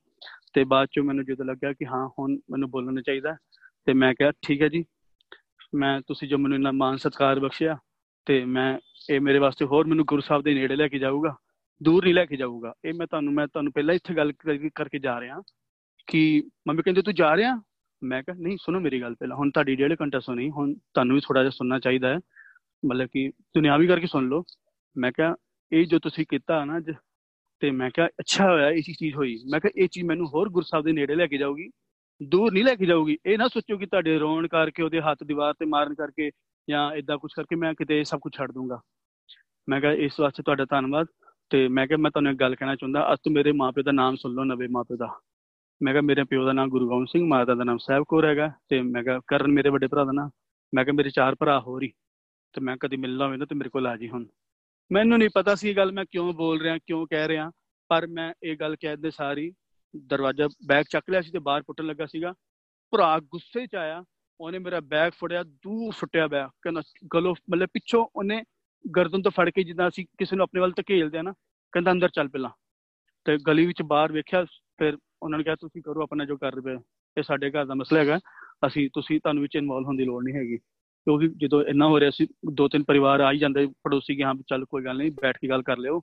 ਤੋ ਉਹ ਗੁੱਸੇ 'ਚ ਇੰਨਾ ਇੰਨਾ ਕੋ ਚੰਡਾਲ ਹੋਇਆ ਪਿਆ ਸੀ ਇਸ ਟਾਈਮ ਉਹ ਜਗ੍ਹਾ ਤੇ ਕਿ ਉਹਨੂੰ ਕਿਸੇ ਦੀ ਚੰਗੀ ਗੱਲ ਵੀ ਚੰਗੀ ਨਹੀਂ ਲੱਗਦੀ ਪਈ ਸੀਗੀ। ਤੇ ਇਹ ਗੱਲ ਮੈਨੂੰ ਸਾਫ਼ ਦਿਖਾਈ ਦੇ ਰਹੀ ਸੀ ਕਿ ਇਹ ਕਿੰਨਾ ਕਿੰਨਾ ਪ੍ਰਕੋਪ ਇਸ ਚੀਜ਼ ਦਾ ਤੇ ਸਾਰਾ ਕੁਝ ਉੱਪਰ ਹੀ ਜਾਈ ਜਾ ਰਿਹਾ, ਚੰਗਾ ਵੀ ਉੱਪਰ ਹੋ ਜਾਈ ਜਾ ਰਿਹਾ। ਤਾਂ ਹੀ ਕਹਿੰਦਾ ਕ੍ਰੋਧ ਦੇ ਵਿੱਚ ਅਗਰ ਕੋਈ ਬੰਦਾ ਕੁਝ ਹੋਵੇ ਤਾਂ ਉਹਨੂੰ ਸੁਣ ਲੈਣਾ ਚਾਹੀਦਾ। ਉਹਨੂੰ ਉਹਨੂੰ ਉਹਦੇ ਉਹਦੇ ਸਾਰੇ ਦਰਵਾਜ਼ੇ ਬੰਦ ਹੁੰਦੇ ਉਸ ਟਾਈਮ ਉਹਨੂੰ ਕੋਈ ਚੰਗਾ ਵੀ ਕਹੋਗੇ ਨਾ, ਉਹਦੇ ਦਰਵਾਜ਼ੇ ਬੰਦ ਆ, ਨਹੀਂ ਸੁਣੂਗਾ ਤੇ ਮੈਨੂੰ ਇਹ ਗੱਲ ਗੁਰਸਾਹਿਬ ਨੇ ਸਮਝਾ ਦਿੱਤੀ ਸੀ ਇਹਦੇ ਦਰਵਾਜ਼ੇ ਬੰਦ ਹੈਗੇ ਨੇ ਉਹ ਜੇ ਬੋਲਣ ਦਾ ਫਾਇਦਾ ਨਹੀਂ। ਫਿਰ ਮੈਂ ਆਪਣੇ ਮੰਮੀ ਨੇ ਕਿਹਾ, ਚੱਲ ਆਪਣੇ ਕਮਰੇ 'ਚ ਜਾ। ਤੇ ਮੈਂ ਉੱਥੇ ਬੈਠਾ, ਸਮਾਨ ਰੱਖਿਆ, ਤਾਂ ਥੋੜਾ ਜਿਹਾ ਹੁੰਦਾ ਹੀ ਹੈ ਕਿ ਕਿਆ ਕਮਾਲ ਦਾ ਸਵਾਗਤ ਹੋਇਆ ਮੇਰਾ। ਤੇ ਗੁਰੂ ਪਾਸ ਹੱਸ ਵੀ ਰਿਹਾ ਸੀ ਤੇ ਮੈਂ ਆਪਣਾ ਬੈਗ ਰੱਖਿਆ। ਤੇ ਮੈਂ ਚੌਂਕੜੀ ਮਾਰੀ, ਨਾ ਪਾਣੀ ਪੀਤਾ ਤੇ ਮੈਂ ਸਿਮਰਨ ਕਰਨਾ ਸ਼ੁਰੂ ਕਰਤਾ। ਮੈਂ ਕਿਹਾ, ਪਹਿਲਾਂ ਇਸ ਘਰ ਦੀ ਵਾਈਬ੍ਰੇਸ਼ਨ ਚੇਂਜ ਕਰੀਏ, ਫਿਰ ਕੁਝ ਗੱਲ ਕਰਾਂਗੇ ਇੱਥੇ। ਉਹ ਤਾਂ ਹੁਣ ਮੈਨੂੰ ਪਤਾ ਸੀਗਾ ਜੋ ਗੁਰਬਾਣੀ ਨੇ ਗੱਲ ਸਮਝਾਈ ਸੀ, ਇਸ ਘਰ 'ਚ ਸਿਮਰਨ ਹੋਣਾ ਜ਼ਰੂਰੀ ਹੁਣ। ਹੁਣ ਤਾਂ ਹੋਰ ਜ਼ਰੂਰੀ ਹੋ ਗਿਆ। ਤੇ ਮੈਨੂੰ ਪਲਾਨ ਕਰ ਲਿਆ ਕਿ ਮੈਂ ਗੁਰੂ ਪਾਸ਼ਾ ਜੀ ਮੈਂ 7 ਦਿਨ ਵਾਸਤੇ ਆਇਆ, ਹੁਣ ਮੈਂ ਇੱਥੇ 15 ਦਿਨ ਰਹੂੰਗਾ। ਸੋ ਦੈਟ ਕਿ ਇੱਥੇ ਹੋਰ ਥੋੜਾ ਜਿਹਾ ਨਾਮ ਜਪ ਸਕੀਏ, ਸੰਗਤ ਕਰ ਸਕੀਏ। ਇਹ ਮੈਂ ਪਲਾਨ ਕਰ ਲਿਆ ਸੀਗਾ। ਮੈਂ ਆਪਣੇ ਅੰਦਰ ਬੈਠਾ ਤੇ ਮੈਂ ਮੰਮੀ ਨੂੰ ਕਿਹਾ, ਮੈਂ ਕਿਹਾ, ਮੰਮੀ, ਹੁਣ ਡੇਢ ਘੰਟਾ ਤੁਸੀਂ ਮੈਨੂੰ ਬਹੁਤ ਪਿਆਰ ਦਿੱਤਾ, ਹੁਣ ਡੇਢ ਘੰਟਾ ਮੈਨੂੰ ਉਠਾਇਓ ਨਾ, ਬੋਲਿਓ ਨਾ ਥੋੜੇ ਕਮਰੇ 'ਚ ਨਾ ਆਇਓ, ਮੈਂ ਆਰਾਮ ਕਰਨਾ ਹੈ। ਮੈਂ ਦਰਵਾਜ਼ਾ ਬੰਦ ਕੀਤਾ, ਹਲਕਾ ਜਿਹਾ ਪੱਖਾ ਚਲਾਇਆ ਤੇ ਮੈਂ ਆਪਣੇ ਸਿਮਰਨ ਵਾਸਤੇ ਬੈਠ ਗਿਆ। ਜਦੋਂ ਮੈਂ 2 2.5 ਘੰਟੇ 2 ਘੰਟੇ ਲੱਗੇ ਹੋਣੇ ਮੈਨੂੰ ਗੁਰੂ ਪਾਤਸ਼ਾਹ ਨੇ ਆਪਣੀ ਗੋਦ 'ਚ ਬਿਠਾਇਆ ਤੇ ਆਪਣਾ ਬਹੁਤ ਕਮਾਲ ਦਾ, ਬਹੁਤ ਕਮਾਲ ਹੋਈ ਉਸ ਦਿਨ। ਤੇ ਕਮਾਲ ਇਹ ਹੋਈ ਕਿ ਮੈਨੂੰ ਪਤਾ ਹੀ ਨਹੀਂ ਸੀ ਮੈਂ ਕਿੱਥੇ ਬੈਠਾ ਹੋਇਆ। ਮੈਨੂੰ ਮੈਨੂੰ ਲੱਗਿਆ ਹੀ ਨਹੀਂ ਕਿ ਮੈਂ ਆਪਣੇ ਘਰ ਤੇ ਬੈਠ, ਮੈਨੂੰ ਆਪਣੀ ਚੌਕੜੀ ਦਾ ਅਹਿਸਾਸ ਨਹੀਂ ਕਿ ਮੈਂ ਚੌਕੜੀ ਕਿੱਦਾਂ ਮਾਰੀ ਹੋਈ ਆ। ਮੈਂ ਕਿਹੜੀ ਜਗ੍ਹਾ, ਮੈਨੂੰ ਇੱਕ ਕੁੱਪ ਜਾਂ ਚਿੱਟਾ ਜਾਂ ਹਨੇਰਾ, ਉਹ ਮਤਲਬ ਕਿ ਇੱਕ ਰੋਸ਼ਨੀ ਉਹ ਸੀਗੀ। ਮਤਲਬ ਕਿ ਕਹਿੰਦੇ ਨਾ ਇੱਕ ਇੱਕ ਸ਼ੀਸ਼ੇ ਵਾਲੇ ਕਮਰੇ ਵਿੱਚ ਸਾਰੀ ਲਾਈਟਾਂ ਜਲਾ ਦਿਓ। ਮਤਲਬ ਕਿ ਮੈਨੂੰ ਇਦਾਂ ਲੱਗ ਰਿਹਾ ਸੀ ਮੈਂ ਅੱਖਾਂ ਬੰਦ ਕਰਕੇ ਵੀ ਅੱਖਾਂ ਨਹੀਂ ਖੋਲੀਆਂ ਹੋਈਆਂ। ਅੱਖਾਂ ਖੋਲੀਆਂ ਹੋਈਆਂ ਮਤਲਬ ਕਿ ਮੇਰੇ ਅੱਗੇ ਜਿੱਦਾਂ ਮੈਂ ਤੇ ਮੈਂ 2-2.5 ਘੰਟੇ ਬਾਅਦ ਉੱਠਿਆ ਤੇ ਜਦੋਂ ਮੈਂ ਘਰ ਦਾ ਮਾਹੌਲ ਦੇਖਿਆ ਤੇ ਸਾਰੇ ਸ਼ਾਂਤ ਸੀਗੇ। ਤੇ ਮੰਮੀ ਨੇ ਮੈਨੂੰ ਰੂਅਫਜ਼ਾ ਲਿਆ ਕੇ ਦਿੱਤਾ ਤੇ ਮੈਂ ਕਿਹਾ, ਮੰਮੀ, ਕਹਿੰਦੇ ਤੂੰ ਕਿਉਂ ਕੀਤਾ? ਫਿਰ ਉਸੇ ਜਗ੍ਹਾ ਤੇ ਮੈਂ ਵਾਹਿਗੁਰੂ ਬੋਲਣਾ ਮੰਮੀ, ਫਿਰ ਚੀਕੇ ਮੈਂ ਫਿਰ ਵਾਹਿਗੁਰੂ ਬੋਲਣਾ ਮੰਮੀ ਕਹਿੰਦੇ, ਵਾਹਿਗੁਰੂ ਵਾਹਿਗੁਰੂ ਕਰਨਾ ਬੰਦ ਕਰ। ਮੈਂ ਕਿਹਾ, ਮੈਂ ਉਦੋਂ ਤੱਕ ਵਾਹਿਗੁਰੂ ਨਹੀਂ ਬੰਦ ਕਰਨਾ ਜਦੋਂ ਤੂੰ ਤੱਕ ਕਹਿਣਾ ਕਿ ਹਾਂ, ਵਾਹਿਗੁਰੂ ਬੋਲ। ਮੈਨੂੰ ਪਤਾ ਸੀਗਾ ਕਿ ਮੈਂ ਅਗਰ ਫਿਰ ਉਹਨਾਂ ਨੇ ਫਿਰ ਉਸ ਪੀਕ ਤੇ ਲੈ ਜਾਣਾ, ਜਦੋਂ ਕਿਉਂ ਉਸ ਉਸ ਘਰ ਦੇ ਵਿੱਚ ਮਾਇਆ ਨੂੰ ਤੋੜਨ ਵਾਸਤੇ ਐਂਟਰੀ ਹੋ ਚੁੱਕੀ ਸੀ ਗੁਰੂ ਸਾਹਿਬ ਦੀ, ਉੱਥੇ ਉਹਨੂੰ ਮਾਇਆ ਨੇ ਆਪਣੇ ਪੂਰੇ ਜਿੱਥੇ ਉਹਦਾ ਜ਼ੋਰ ਚੱਲਦਾ, ਉਹਨੇ ਉੱਥੇ ਨਾ ਪੂਰਾ ਪ੍ਰਕੋਪ ਦਿਖਾਣਾ ਸੀਗਾ। ਤੇ ਉਸ ਚੀਜ਼ ਨੂੰ ਹਥਿਆਰ ਨੂੰ ਯੂਜ਼ ਕਰ ਰਹੇ ਸੀ ਮੇਰੀ ਮਾਂ ਨੂੰ ਤੇ ਮੇਰੇ ਭਰਾ ਨੂੰ। ਤੇ ਮੈਂ ਕਿਹਾ, ਮੰਮੀ, ਮੈਂ ਤਬ ਤੱਕ ਵਾਹਿਗੁਰੂ ਬੋਲਣਾ ਨਹੀਂ ਹਟਾਂ ਜਦ ਤੱਕ ਤੂੰ ਖੁਦ ਨਹੀਂ ਕਹੇਂਗੀ ਕਿ ਹਾਂ, ਵਾਹਿਗੁਰੂ ਬੋਲ, ਚੱਲ ਬੋਲ। ਇਹੀ ਹੋਇਆ, ਮੰਮੀ, ਬੋਲੇ, ਮੈਂ ਵਾਹਿਗੁਰੂ ਬੋਲਣਾ ਮੰਮੀ, ਬੋਲੇ, ਮੈਂ ਵਾਹਿਗੁਰੂ ਬੋਲਣਾ ਮੰਮੀ, ਚੀਕੀ ਜਾ ਫਿਰ ਮੈਂ ਵਾਹਿਗੁਰੂ ਬੋਲਣਾ ਤੇ ਫਿਰ ਮੈਂ ਹਾਰ ਕੇ ਮੰਮੀ ਨੇ ਕਿਹਾ, ਹਾਂ ਵਾਹਿਗੁਰੂ ਬੋਲ। ਫਿਰ ਮੈਂ ਹੱਸਿਆ, ਮੈਂ ਕਿਹਾ, ਹੁਣ ਸੁਣੋ, ਬੈਠ ਕੇ ਤੁਸੀਂ। ਮੈਂ ਕਿਹਾ, ਮਾਂ ਮੇਰੀ ਇਹ ਮੇਰੀ ਗੱਲ ਸੁਣ। ਮੈਂ ਚੰਡੀਗੜ੍ਹ ਸ਼ਹਿਰ ਵਿੱਚ ਪੜਦਾ ਠੀਕ ਹੈ? 80% ਮੈਂ ਉਹਨਾਂ ਨੂੰ ਗੁਰਮਾਣੀ ਦੇ ਥਰੂ ਸਮਝਾ ਸਕਦਾ ਸੀ, ਪਰ ਮੈਨੂੰ ਉਹਨਾਂ ਨੂੰ ਇੱਕ ਨਾਰਮਲ ਲੈਂਗੁਏਜ ਸਮਝਾਉਣਾ ਸੀ, ਕਿਉਂਕਿ ਉਸ ਚੀਜ਼ ਉਹਨਾਂ ਨੂੰ ਪਤਾ ਨਹੀਂ ਸੀਗਾ ਤੇ ਮੈਨੂੰ ਉਹਨਾਂ ਦੀ ਲੈਵਲ ਦੇ ਹਿਸਾਬ ਨਾਲ ਗੱਲ ਸਮਝਾਣੀ ਸੀ ਤੇ ਮੈਂ ਇਸ ਤਰੀਕੇ ਨਾਲ ਗੱਲ ਸ਼ੁਰੂ ਕੀਤੀ। ਮੈਂ ਕਿਹਾ, ਮੰਮੀ ਦੇਖ, ਮੈਂ ਚੰਡੀਗੜ੍ਹ ਪੜਦਾ ਚੰਡੀਗੜ੍ਹ ਵਿੱਚ ਮੇਰੇ ਸਾਹਮਣੇ ਜਦੋਂ ਮੈਂ ਪੜਨ ਆਇਆ ਨਾ, ਤੇ ਮੈਂ ਦੇਖਿਆ ਹਜ਼ਾਰ ਹੀ ਮੁੰਡੇ ਸੀਗੇ। ਘੱਟੋ ਘੱਟ 200 300 ਮੁੰਡੇ ਜਿਹੜੇ ਸਰਦਾਰ ਸੀ, ਜਿਨ੍ਹਾਂ ਵਿੱਚੋਂ 40 50 ਨੇ ਆਪਣੇ ਕੇਸ ਕਤਲ ਕਰਾ ਲਏ ਸੀਗੇ। ਇਸੀ ਮਾਇਆ ਕਰਕੇ, ਜੋ ਵੀ ਮਾਇਆ ਦਾ ਨਾਮ ਆਪ ਜੀ ਲੈ ਸਕਦੇ ਹੋ। ਤੇ ਮੈਂ ਕਿਹਾ ਕਈ, ਉਹਨਾਂ ਵਿੱਚੋਂ ਕਈ ਸ਼ਰਾਬਾਂ ਵੱਲ ਤੁਰੇ, ਕਈ ਨਸ਼ਿਆਂ ਵੱਲ ਤੁਰੇ, ਕਈ ਗੁੰਡਾਗਰਦੀ ਵੱਲ ਤੁਰੇ, ਕਈ ਕੁਛ ਕਰਦੇ ਕਿ ਵੱਲ ਤੁਰੇ। ਮੈਂ ਕਿਹਾ, ਤੇਰੇ ਪੁੱਤਰ ਨੇ, ਮੈਂ ਕਿਹਾ, ਗੱਲ ਦੱਸ, ਕਦੀ ਤੈਨੂੰ ਕਿਸੇ ਦੀ ਕੰਪਲੇਨ ਆਈ? ਕਿਸੇ ਕੁੜੀ ਦੀ, ਕੋਈ ਨਸ਼ੇ ਦੀ, ਕੋਈ ਪੜ੍ਹਾਈ ਦੀ ਮੈਂ ਕਿਹਾ ਤੇਰਾ ਬੱਚਾ 42% ਤੋਂ 73% ਤੱਕ ਹੋ ਚੁੱਕਿਆ। ਇਹ ਗੱਲ ਸੱਚ ਕਰਕੇ ਜਾਣੇ ਵਾਕਿ ਜਦੋਂ ਮੈਂ ਕਰੋ ਮੈਂ ਆਪਣੀ ਦੱਸਿਆ ਸੀ, ਦੱਸੀ ਜੀ ਮੇਰੇ 42% ਸੀਗੇ ਤੇ ਮੇਰੀ ਜਦੋਂ ਡਿਗਰੀ ਦਾ ਜੋ ਲਾਸਟ ਜਦੋਂ ਮੈਂ ਉਹਦੇ ਮੇਰੇ 73% ਸੀਗੇ ਮੇਰੇ। ਤੇ ਮੈਂ ਕਿਹਾ ਤੁਹਾਨੂੰ ਇਹ ਬਖਸ਼ਿਸ਼ ਨਹੀਂ ਦਿਖਦੀ ਬਈ ਮੇਰੀ ਸੰਗਤ ਕਿੱਥੋਂ ਤੱਕ ਕਿੱਥੇ ਪਹੁੰਚ ਗਈ? ਕਿੱਥੇ ਮੈਂ ਇੱਥੇ ਬਾਈਕਾ ਚੋਰ ਨਾਲ ਬੈਠ ਕੇ ਗੱਲ ਕਰਦਾ ਹੁੰਦਾ ਸੀਗਾ? ਕਿੱਥੇ ਮੈਂ ਵਾਹਿਗੁਰੂ ਨਾਲ ਕਰਕੇ ਗੱਲ ਕਰ ਰਿਹਾ? ਮੈਂ ਕਿਹਾ ਤੁਹਾਨੂੰ ਇਹ ਬਖਸ਼ਿਸ਼ ਨਹੀਂ ਦਿਖਦੀ ਬਈ ਫਿਰ ਮੈਂ ਸਾਡੀ ਸਾਡੀ ਵਾਹਿਗੁਰੂ ਸੰਗਤ ਜੀ ਨੂੰ ਮੈਂ ਬੇਨਤੀ ਕਰਨਾ ਚਾਹੁੰਦਾ ਜਦੋਂ ਸ਼ੁਕਰ ਕਰ ਰਿਹਾ ਕਰੋ ਨਾ, ਸਿਰਫ ਵੇਖਦਿਆਂ ਵੱਲ ਸ਼ੁਕਰ ਨਾ ਕਰਿਆ ਕਰੋ ਕਿ ਜੋ ਤੁਹਾਨੂੰ ਦਿਖਦਾ ਪਿਆ ਉਹਦਾ ਸ਼ੁਕਰ ਕਰਨਾ ਹੈ। ਅੱਖਾਂ ਬੰਦ ਕਰਕੇ ਉਹਨਾਂ ਚੀਜ਼ਾਂ ਨੂੰ ਫੀਲ ਕਰਿਆ ਕਰੋ ਜੋ ਤੁਹਾਨੂੰ ਨਹੀਂ ਦਿਸ ਰਿਹਾ। ਉਹਦੇ ਵੱਲ ਵੇਖ ਕੇ ਜਦੋਂ ਸ਼ੁਕਰ ਕਰਨਾ ਆ ਗਿਆ, ਫਿਰ ਦੇਖਿਓ ਖੇਡ ਜਿਹੜੀ ਬਣਦੀ ਹੈ। ਮੈਂ ਕਿਹਾ, ਮਮਾ, ਤੁਹਾਨੂੰ ਜੋ ਦਿਖਦਾ ਪਿਆ ਹੈ, ਇਹ ਤੇ ਸ਼ੁਕਰ ਕਰਨਾ ਆ ਰਿਹਾ ਤੁਹਾਨੂੰ। ਜਿਹੜਾ ਨਹੀਂ ਦਿਖਦਾ ਪਿਆ, ਉਹਦਾ ਸ਼ੁਕਰ ਹੀ ਨਹੀਂ ਕਰਨਾ ਆ ਰਿਹਾ। ਮੈਂ ਕਿਹਾ, ਦੇਖੋ, ਮੈਂ ਠੀਕ ਆ। ਤੁਹਾਡੇ ਪਰਿਵਾਰ ਵਿੱਚ ਚੀਜ਼ਾਂ ਹੈਗੀ ਕਹਿਣ ਕਹਾਂਦੇ ਤੁਸੀਂ, ਪੰਡਤ ਜੀ ਆਖਦੇ ਹੋ, ਮੈਂ ਕਿਹਾ, ਮੁਰਗੇ ਤੁਹਾਡੇ ਘਰ ਚੱਲਦੇ। ਠੀਕ ਹੈ, ਉਦੋਂ ਮੇਰੀ ਸੋਚ ਜਿਹੜਾ ਇਦਾਂ ਦੀ ਸੀਗੀ। ਮੈਂ ਕਿਹਾ ਸ਼ਰਾਬਾਂ ਤੁਹਾਡੇ ਘਰ ਚੱਲਦੀਆਂ, ਸਭ ਕੁਝ ਤੁਹਾਡੇ ਘਰ ਚੱਲਦਾ। ਤੇ ਮੈਂ ਫਿਰ ਉਹਨਾਂ ਨੂੰ ਉਸ ਲੈਵਲ ਦਾ ਸਮਝਾਣਾ ਸੀਗਾ। ਤੇ ਮੈਂ ਕਿਹਾ ਮੈਂ ਕਿਹਾ, ਛਡਵਾਓਗੇ ਆਪਣੇ ਪਰਿਵਾਰ ਨੂੰ ਸ਼ਰਾਬ? ਤੇ ਮੈਂ ਮੈਂ ਕਿਹਾ ਮੈਂ ਕਿਹਾ, ਦੱਸੋ, ਕਰਵਾਓਗੇ ਕੰਮ? ਕਹਿੰਦੇ, ਮੈਂ ਕਿਦਾਂ ਕਰਾ ਸਕਦੀ? ਹਾਂ ਮੈਂ ਕਿਹਾ, ਮਮਾ, ਜਦੋਂ ਤੂੰ ਇਹ ਚੇਂਜ ਨਹੀਂ ਕਰ ਸਕਦੀ ਨਾ, ਤੇ ਮੈਨੂੰ ਵੀ ਚੇਂਜ ਨਾ ਕਰੋ ਫਿਰ। ਮੈਂ ਕਿਹਾ, ਮਾਂ, ਮੇਰੀ ਕੱਲ ਨੂੰ ਮੈਂ ਬੋਤਲ ਫੜ ਕੇ, ਤੂੰ ਤੂੰ ਸੋਚ, ਮੈਂ ਜਸਟ ਇੱਕ ਪਿਕਚਰ ਬਣਾਤੀ ਮੰਮੀ ਦਾ ਕਿ ਮੈਂ ਕਿਹਾ, ਤੂੰ ਮੇਰੇ ਕੋਲ ਆਵੇ, ਠੀਕ ਹੈ? ਤੁਸੀਂ ਮੇਰੇ ਕੋਲ ਆਓ ਤੇ ਮੈਂ ਉਹਨਾਂ, ਮੈਂ ਹੱਥ 'ਚ ਬੋਤਲ ਫੜ ਕੇ ਬੈਠਾ, ਮੈਂ ਆ ਕੇ ਸਭ ਤੋਂ ਪਹਿਲਾਂ ਬੋਤਲ ਭੰਨਾ, ਫਿਰ ਤੈਨੂੰ ਮਾਂ ਭੈਣ ਦੀ ਗਾਲਾਂ ਕੱਢਾਂ, ਫਿਰ ਆਪਣੀ ਘਰ ਵਾਲੀ ਨੂੰ ਮਾਂ ਭੈਣ ਦੀ ਗਾਲਾਂ ਕੱਢਾਂ। ਮੈਂ ਕਿਹਾ, ਉਹ ਮਾਹੌਲ ਠੀਕ ਰਹੂਗਾ? ਦੱਸੋ ਮੈਨੂੰ। ਮੈਂ ਕਿਹਾ, ਦੇਖਿਆ ਹੀ ਹੈ ਤੁਸੀਂ? ਮੇਰੇ ਕਿਉਂਕਿ ਸਾਡੇ ਘਰ ਵਿੱਚ ਪਰਿਵਾਰ 'ਚ ਹੈਗੇ ਸੀ, ਉਹਨਾਂ ਦਾ ਮੰਮੀ ਦਾ ਸਗਾ ਭਰਾ ਮੇਰਾ ਜਿਹੜਾ ਮਾਮਾ ਜੀ ਹੈਗਾ ਉਹ ਮਤਲਬ ਕਿ ਉਹ ਲੈਂਦੇ ਆ ਡਰਿੰਕ ਕਰਦੇ ਆ। ਤੇ ਮੈਂ ਕਿਹਾ, ਉਹ ਮਾਹੌਲ ਦੇਖਿਆ? ਮੈਂ ਕਿਹਾ, ਉਹ ਠੀਕ ਰਹੂਗਾ ਮਾਹੌਲ? ਜਾਂ ਇਹ ਮਾਹੌਲ ਠੀਕ ਰਹੂਗਾ ਕਿ ਜਦੋਂ ਮੈਂ ਆਪਣੇ ਘਰ ਵਿੱਚ ਆਉਂਗਾ ਅਸੀਂ ਸ਼ਾਮ ਨੂੰ ਬੈਠਾਂਗੇ, ਚੌਂਕੜਾ ਮਾਰਾਂਗੇ, ਸਿਮਰਨ ਕਰਾਂਗੇ ਬਾਣੀ ਦੀ ਵਿਚਾਰ ਕਰਾਂਗੇ, ਸਿਮਰਨ ਕਰਾਂਗੇ। ਮੈਂ ਕਿਹਾ, ਫਿਰ ਕਾਦੇ ਵਾਸਤੇ ਰੱਖਿਆ ਮੂਰਤੀਆਂ ਤੁਸੀਂ? ਜਦੋਂ ਪਖੰਡੀ ਕਰੀ ਆ ਰਹੇ ਹੋ ਉਹ ਕਹਿੰਦੇ ਨਾ, ਮਤਲਬ ਕਿ, ਮਤਲਬ ਤੁਸੀਂ ਗੱਲ ਤਾਂ ਕਹਿ, ਉਹ ਤਾਂ ਤੁਸੀਂ ਕਹਿਤਾ ਕਿ ਹਾਂ ਮੇਰਾ ਗੁਰੂ ਉਹ ਹੈਗਾ, ਮਤਲਬ ਕਿ ਪਰ ਤੁਸੀਂ ਗੱਲ ਤਾਂ ਮੰਨ ਨਹੀਂ ਰਹੇ ਤੁਸੀਂ। ਤੇ ਤੁਸੀਂ ਇਸ ਚੀਜ਼ ਨੂੰ ਕਿੱਦਾਂ ਤੁਸੀਂ ਹੈਂਡਲ ਕਰੋਗੇ, ਦੱਸੋ ਤੁਸੀਂ ਮੈਨੂੰ। ਤੇ ਮੈਂ ਕਿਹਾ, ਤੁਸੀਂ ਮੈਨੂੰ ਸਮਝਾਓ ਕਿ ਮੈਂ ਕੀ ਗਲਤ ਚੱਕਿਆ? ਮੈਨੂੰ, ਮੈਂ ਕਿਹਾ, ਬੈਠੋ ਤੁਸੀਂ ਮੇਰੇ ਨਾਲ, ਅੱਜ ਤੁਸੀਂ ਇੰਨਾ ਕੁਝ ਬੋਲਿਆ ਇੰਨਾ ਸਤਿਕਾਰ ਬਖਸ਼ਿਆ ਤੁਸੀਂ ਮੇਰੀ ਸਿੱਖੀ ਨੂੰ ਤੇ ਮੈਂ ਇਹ ਇਸ, ਇਹ ਤਾਂ ਡਿਜ਼ਰਵ ਕਰਦੀ ਇਸ ਚੀਜ਼ ਨੂੰ। ਜਿੰਨੇ ਇਸ, ਜਿਹੜਾ ਇਸ ਰਸਤੇ ਤੁਰਿਆ ਨਾ ਉਹਨੂੰ ਚੀਜ਼ਾਂ ਕਈ ਵਾਰੀ ਸਹੀ ਪਈਆਂ ਮੋਸਟਲੀ ਸਹੀ ਪਈਆਂ। ਗੁਰੂ ਪਾਤਸ਼ਾਹ ਜੀ ਨੂੰ ਛੱਡਿਆ ਤੇ ਅਸੀਂ ਕਿਹੜੀ ਖੇਦੀ ਮੂਲੀ ਹੈਗੇ ਆ ਤੇ ਮੈਂ ਕਿਹਾ ਕੁਝ ਦੱਸੋ, ਹੋਰ ਤੁਹਾਡੇ ਮਨ 'ਚ ਕੀ ਕੀ ਸ਼ਿਕਾਇਤਾਂ ਆ ਗਈਆਂ? ਮੰਮੀ ਨੂੰ ਇੱਕ ਵਿਚਾਰ, ਡੇਢ ਘੰਟਾ ਵਿਚਾਰ ਕੀਤੀ ਤੇ ਮੈਂ ਮੰਮੀ ਸਾਰੇ ਤਰੀਕੇ ਨਾਲ, ਮੰਮੀ ਕਹਿੰਦੇ, ਠੀਕ ਆ। ਕਹਿੰਦੇ, ਤੂੰ ਗਲਤ ਨਹੀਂ ਤੁਰਿਆ। ਕਹਿੰਦੇ, ਪਰ ਤੇਰਾ ਬਣੂਗਾ ਕੀ? ਮੈਂ ਕਿਹਾ, ਤੂੰ ਮੇਰਾ ਕੀ ਬਣਾਇਆ ਸੀਗਾ? ਤੇਰੇ ਹੁੰਦੇ ਮੈਂ 42% ਤੇ ਆ ਗਿਆ ਸੀਗਾ। ਤੁਹਾਡੇ ਹੁੰਦੇ ਜਦੋਂ ਮੈਂ ਤੁਹਾਡੇ ਨਾਲ ਰਹਿੰਦਾ ਹੁੰਦਾ ਸੀ 42% ਤੇ ਮੈਂ ਕਿਹਾ, ਕਿੰਨੇ ਕੀ ਕੇਅਰ ਕਰ ਲਈ ਤੁਸੀਂ? ਮੈਂ ਕਿਹਾ, ਹੁਣ ਤੁਸੀਂ ਸੋਚੋ, ਗੁਰੂ ਪਿਤਾ ਮੇਰੇ ਨਾਲ ਜਿਹੜਾ ਰਹਿੰਦਾ, ਉਹਨੇ ਮੈਨੂੰ 42 ਤੋਂ 73% ਤੱਕ ਪਹੁੰਚਾਤਾ ਮੈਨੂੰ। ਮੇਰੇ ਦੋਸਤ ਖਤਮ ਕਰਤੇ, ਮੈਨੂੰ ਆਪਣੇ ਨਾਲ ਸਾਂਝ ਪਾ ਲਈ, ਮੈਨੂੰ ਆਪਣੀ ਸੰਗਤ ਨਾਲ ਲਾ ਲਿਆ। ਮੇਰੀ ਸੋਚ ਬਦਲ ਗਈ, ਮੇਰਾ ਵੇਖਣ ਦਾ ਤਰੀਕਾ ਬਦਲ ਗਿਆ। ਕਹਿੰਦੇ, ਹਾਂ, ਉਹ ਤਾਂ ਮੈਨੂੰ ਦੇਖ ਹੀ ਰਿਹਾ। ਕਹਿੰਦਾ, ਮੈਂ, ਕਹਿੰਦੀ, ਮੈਂ ਤੇਰੇ ਕੋਲ 2 ਘੰਟੇ ਤੇਰੇ ਨਾਲ ਖੜੀ ਹੋਈ ਆ ਬੈਠ ਤੇ ਦਰਵਾਜ਼ੇ ਦੇ ਬਾਹਰ ਖੱਟੀ ਹੋਈ ਕਿ ਤੂੰ ਕਦੋਂ ਦਰਵਾਜ਼ਾ ਖੋਲੇਗਾ? ਕਹਿੰਦਾ, ਹੁਣ ਤੂੰ ਅੱਖਾਂ ਖੋਲਦਾ ਪਿਆ। ਮੈਂ ਕਿਹਾ, ਮੰਮੀ, ਹੁਣ ਮੈਂ ਕੀ ਦੱਸਦਾ ਕਿ ਮੈਂ ਕੀ ਕਰ ਰਿਹਾ ਸੀ ਉਸ ਟਾਈਮ ਫਿਰ ਮੇਰਾ ਭਰਾ ਆ ਗਿਆ। ਭਰਾ ਆ ਕੇ ਕਹਿੰਦਾ ਕਿ ਕਹਿੰਦਾ ਕਿ, ਹਾਂ, ਉਹ ਅੰਗਰੇਜ਼ਾ, ਵੱਡਾ ਸਰਦਾਰ ਤੂੰ। ਕਹਿੰਦਾ ਤੂੰ, ਕਹਿੰਦਾ ਮੈਂ ਕਿਹਾ ਮੈਂ ਕਿਹਾ, ਮੰਮੀ, ਹੁਣ ਫਿਰ ਇੱਕ ਡੇਢ ਘੰਟੇ ਦਾ ਭਾਸ਼ਣ ਇਹਨੂੰ ਦਵਾਂ। ਦੱਸੋ ਤੁਸੀਂ। ਮੈਂ ਕਿਹਾ, ਮੈਂ ਇਹਨੂੰ ਨਹੀਂ ਸਮਝਾ ਸਕਦਾ, ਇਹਨੂੰ ਕੋ ਹਜੇ ਮੇਰੇ ਨਾਲ ਗੱਲ ਨਾ ਕਰੇ। ਉਹ ਗੱਲ ਸੁਣਨ ਨੂੰ ਤਿਆਰ ਹੀ ਨਹੀਂ। ਕਹਿੰਦਾ, ਤੇਰਾ ਕੁਝ ਨਹੀਂ ਬੰਨਾ ਮੈਂ ਉਹਨੂੰ ਜਸਟ ਨਾ ਗੁਰੂ ਪਾਤਸ਼ਾਹ ਜੀ ਤੇ ਮਾਨ ਮਹਿਸੂਸ ਹੁੰਦੇ ਹੋਏ ਮੈਂ ਗੱਲ ਕਹਿ ਦਿੱਤੀ। ਮੈਂ ਕਿਹਾ, ਦੱਸ ਤੈਨੂੰ ਕੀ ਚਾਹੀਦਾ? ਕਹਿੰਦਾ, ਤੇਰੇ ਕੋਈ ਤੇਰੀ ਹਿੰਮਤ ਹੈ ਨਾ? ਦੇਖ, ਤੂੰ ਕੀ ਕਰਨ ਵਾਸਤੇ ਆਇਆ ਇੱਥੇ? ਮੈਂ ਕਿਹਾ, ਜੋ ਵੀ ਕਰਨਾ ਹੈ ਕਹਿੰਦਾ ਤੂੰ ਮੈਨੂੰ ਆਈਡੀਆ ਬਣਾ ਕੇ ਦਿਖਾ ਆਈਡੀਸ ਆਪਣੀ ਡਾਕੂਮੈਂਟਸ ਬਣਾ ਕੇ ਦਿਖਾ। ਮੈਂ ਕਿਹਾ, ਨਾ ਬੋਲ, ਕਿਹੜਾ ਡਾਕੂਮੈਂਟ ਤੁਸੀਂ ਯਕੀਨ ਕਰੋ ਵੀ ਸੰਗਤ ਜੀ, ਮੈਨੂੰ ਇੰਨਾ ਭਰੋਸਾ ਸੀ ਉਸ ਟਾਈਮ ਇੰਨਾ ਭਰੋਸਾ ਸੀ। ਅਗਰ ਮੈਂ ਕਹਾਂ ਨਾ ਕਿ ਮੈਨੂੰ ਪਾਸਪੋਰਟ ਚਾਹੀਦਾ, ਤੇ ਮੇਰੇ ਘਰ ਹੀ ਗੁੱਸਾ ਨੂੰ ਮਸ਼ੀਨ ਲਾ ਦੇਣੀ ਸੀ ਪਾਸਪੋਰਟ ਦੀ। ਇੰਨਾ ਭਰੋਸਾ ਮੈਨੂੰ ਜਾ ਕੇ ਮੈਂ ਕਿਹਾ, ਦੱਸ ਤੈਨੂੰ ਕੀ ਚਾਹੀਦਾ? ਕਹਿੰਦਾ, ਜਾ ਕੇ ਬਣਾ, ਆਪਣਾ ਪ੍ਰਮਾਣ, ਆਪਣਾ ਬਰਥ ਸਰਟੀਫਿਕੇਟ ਬਣਾ ਤੇਰਾ, ਉਹ ਨਹੀਂ ਹੈਗਾ। ਆਪਣਾ ਉਹ ਪਾਸਬੁੱਕ ਬਣਾ ਆਪਣੀ ਬੈਂਕ ਦੀ। ਮੈਂ ਕਿਹਾ, ਹੋਰ ਦੱਸ। ਕਹਿੰਦਾ ਆਈਡੀ ਕਾਰਡ ਬਣਾ ਵੋਟਰ ਆਈਡੀ ਕਾਰਡ ਤੇਰਾ ਨਹੀਂ ਹੈਗਾ। ਮੈਂ ਕਿਹਾ, ਬਸ, ਹੋਰ ਕੁਝ ਚਾਹੀਦਾ ਤੈਨੂੰ? ਮੈਂ ਕਿਹਾ, ਕਿੰਨੇ ਦਿਨ ਇੱਥੇ ਮੈਂ? ਕਹਿੰਦਾ, ਮੈਨੂੰ ਨਹੀਂ ਪਤਾ, ਤੂੰ ਅੱਜ ਜਾ, ਭਾਵੇਂ ਕੱਲ ਜਾ। ਉਹ ਪੂਰਾ ਹਰ ਗੱਲ ਦਾ ਇੰਨੇ ਗੁੱਸੇ ਨਾਲ ਜਵਾਬ ਦੇ ਰਿਹਾ ਸੀ ਤੇ ਮੈਂ ਬੜੇ, ਮੈਂ ਕਿਹਾ, ਠੀਕ ਆ ਵਾਹਿਗੁਰੂ ਤੇਰੇ ਜਾਣ ਤੋਂ ਪਹਿਲਾਂ ਤੇਰੇ ਹੱਥ 'ਚ ਦੇ ਕੇ ਜਾਊਂਗਾ। ਇਹ ਗੱਲ ਕਹਿੰਦੇ ਸਾਰੀ ਮੈਂ ਗੁਰੂ ਪਾਤਸ਼ਾਹ ਜੀ ਵੱਲ ਇਸ਼ਾਰਾ ਕੀਤਾ। ਮੈਂ ਕਿਹਾ, ਗੁਰੂ ਪਿਤਾ, ਗੱਲ ਨਾ ਹੁਣ ਅੜਕ ਤੇ ਆ ਗਈ ਆ।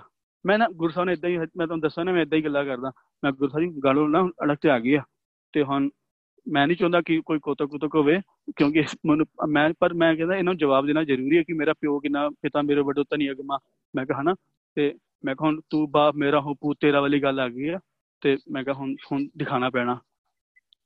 ਚਲੋ ਜੀ, ਇੱਕ ਦਿਨ ਬੀਤਿਆ, ਕਿਸੇ ਨੇ ਮੇਰੇ ਨਾਲ ਕੋਈ ਗੱਲ ਨਹੀਂ ਕੀਤੀ। ਮੰਮੀ ਵੀ ਆਣ ਰੋਟੀ ਪ੍ਰਸ਼ਾਦਾ ਰੱਖ ਕੇ ਚੱਲ ਜਾਣ ਮੈਨੂੰ ਹੋਰ ਵਧੀਆ, ਮੈਂ ਕਿਹਾ ਠੀਕ ਹੈ ਭਰਾਈ, ਨਾ ਬੋਲੋ, ਮੇਰਾ ਉਹਨਾਂ ਸਮਾਂ ਗੁਰੂ ਪਾਤਸ਼ਾਹ ਜੀ ਨੇ ਬੀਤਣਾ। ਨਹੀਂ ਤਾਂ ਮੈਂ ਤੁਹਾਡੇ ਨਾਲ ਲੈ ਕੇ ਤੁਹਾਡੀ ਰਿਸ਼ਤੇਦਾਰਾਂ ਦੀ ਗੱਲਾਂ ਸੁਣਨੀਆਂ। ਤੇ ਨਹੀਂ ਤਾਂ ਹੋਰ ਕੋਈ ਮੈਂ ਦੀ ਗੱਲਾਂ ਸੁਣੂਗਾ ਜਾਂ ਕੁਝ ਹੋਰ। ਇਸ ਤੋਂ ਵਧੀਆ ਮੈਂ ਆਪਣੇ ਗੁਰੂ ਨਾਲ ਹੀ ਗੱਲਾਂ ਕਰਦਾ, ਚੰਗਾ ਰਹੂੰਗਾ। ਚਲੋ, ਇੱਕ ਦਿਨ ਬੀਤਿਆ ਮੇਰਾ ਭਰਾ ਕਹਿੰਦਾ, ਚੱਲ ਉੱਠ ਆਈਡੀ ਬਣਾਣੀ ਆ। ਚੱਲ, ਮੈਂ ਕਿਹਾ, ਦੱਸ ਕੀ ਕੀ ਚਾਹੀਦਾ ਕਹਿੰਦਾ, ਹੈ ਕੀ ਤੇਰੇ ਕੋ ਜੋ ਤੂੰ ਦਿਖਾਏਗਾ ਉੱਥੇ? ਫੇਰ ਉਹ ਮੇਰੇ ਤੋਂ ਪੈ ਗਿਆ।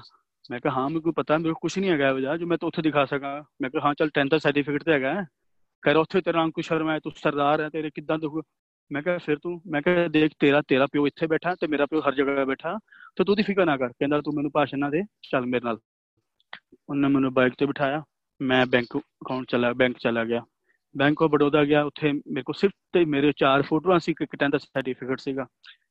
ਯਕੀਨ ਕਰਿਓ ਵਾਹਿਗੁਰੂ, ਜਦੋਂ ਮੈਂ ਉੱਥੇ ਦਰਵਾਜ਼ੇ, ਜਦੋਂ ਮੈਂ ਉੱਥੇ ਪਹੁੰਚਿਆ ਤੇ ਹੁਣ ਦੇਖੋ ਖੇਡ ਗਈ ਬਣੀ ਉੱਥੇ।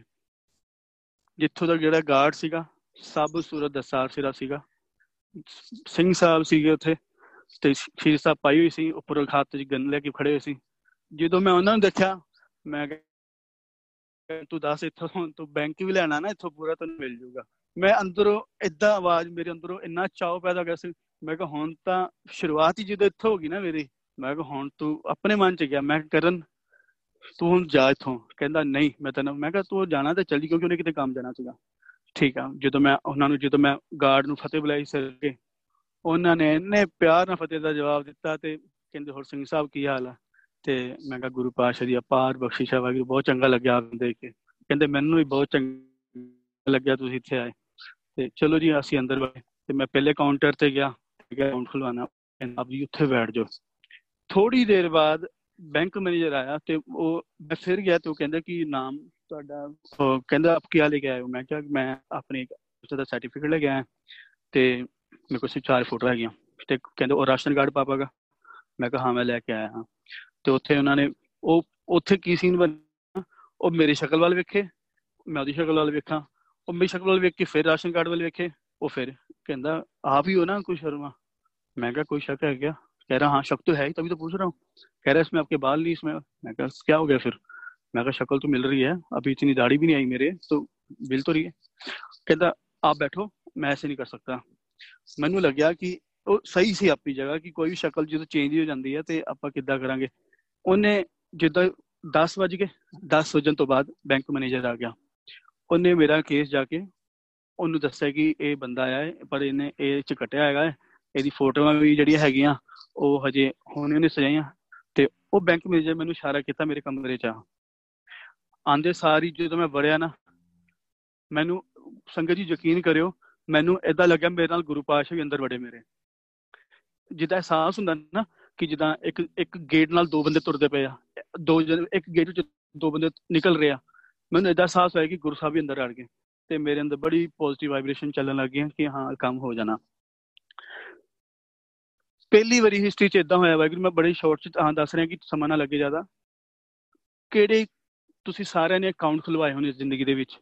ਤੁਹਾਡੇ ਕਿਸੇ ਬੈਂਕ ਮੈਨੇਜਰ ਨੇ ਫਾਰਮ ਭਰੇ ਤੁਹਾਡੇ ਕਿਸੇ ਦੇ? ਨਹੀਂ ਭਰੇ ਹੋਣਗੇ ਵਾਹਿਗੁਰੂ। ਉਹ ਮੇਰੇ ਫਾਰਮ ਸਾਰਾ ਬੈਂਕ ਮੈਨੇਜਰ ਨੇ ਭਰਿਆ, ਮੇਰੀ ਗੱਲ ਸੁਣ ਕੇ। ਜਦੋਂ ਮੈਨੂੰ ਫਤਿਹ ਬੁਲਾਈ, ਉਹ ਮੈਨੂੰ ਕਹਿੰਦਾ ਨਮਸਕਾਰ ਜੀ, ਮੈਂ ਉਹਨੂੰ ਕਿਹਾ, ਵਾਹਿਗੁਰੂ ਜੀ ਕਾ ਖਾਲਸਾ, ਵਾਹਿਗੁਰੂ ਜੀ ਕੀ ਫਤਿਹ।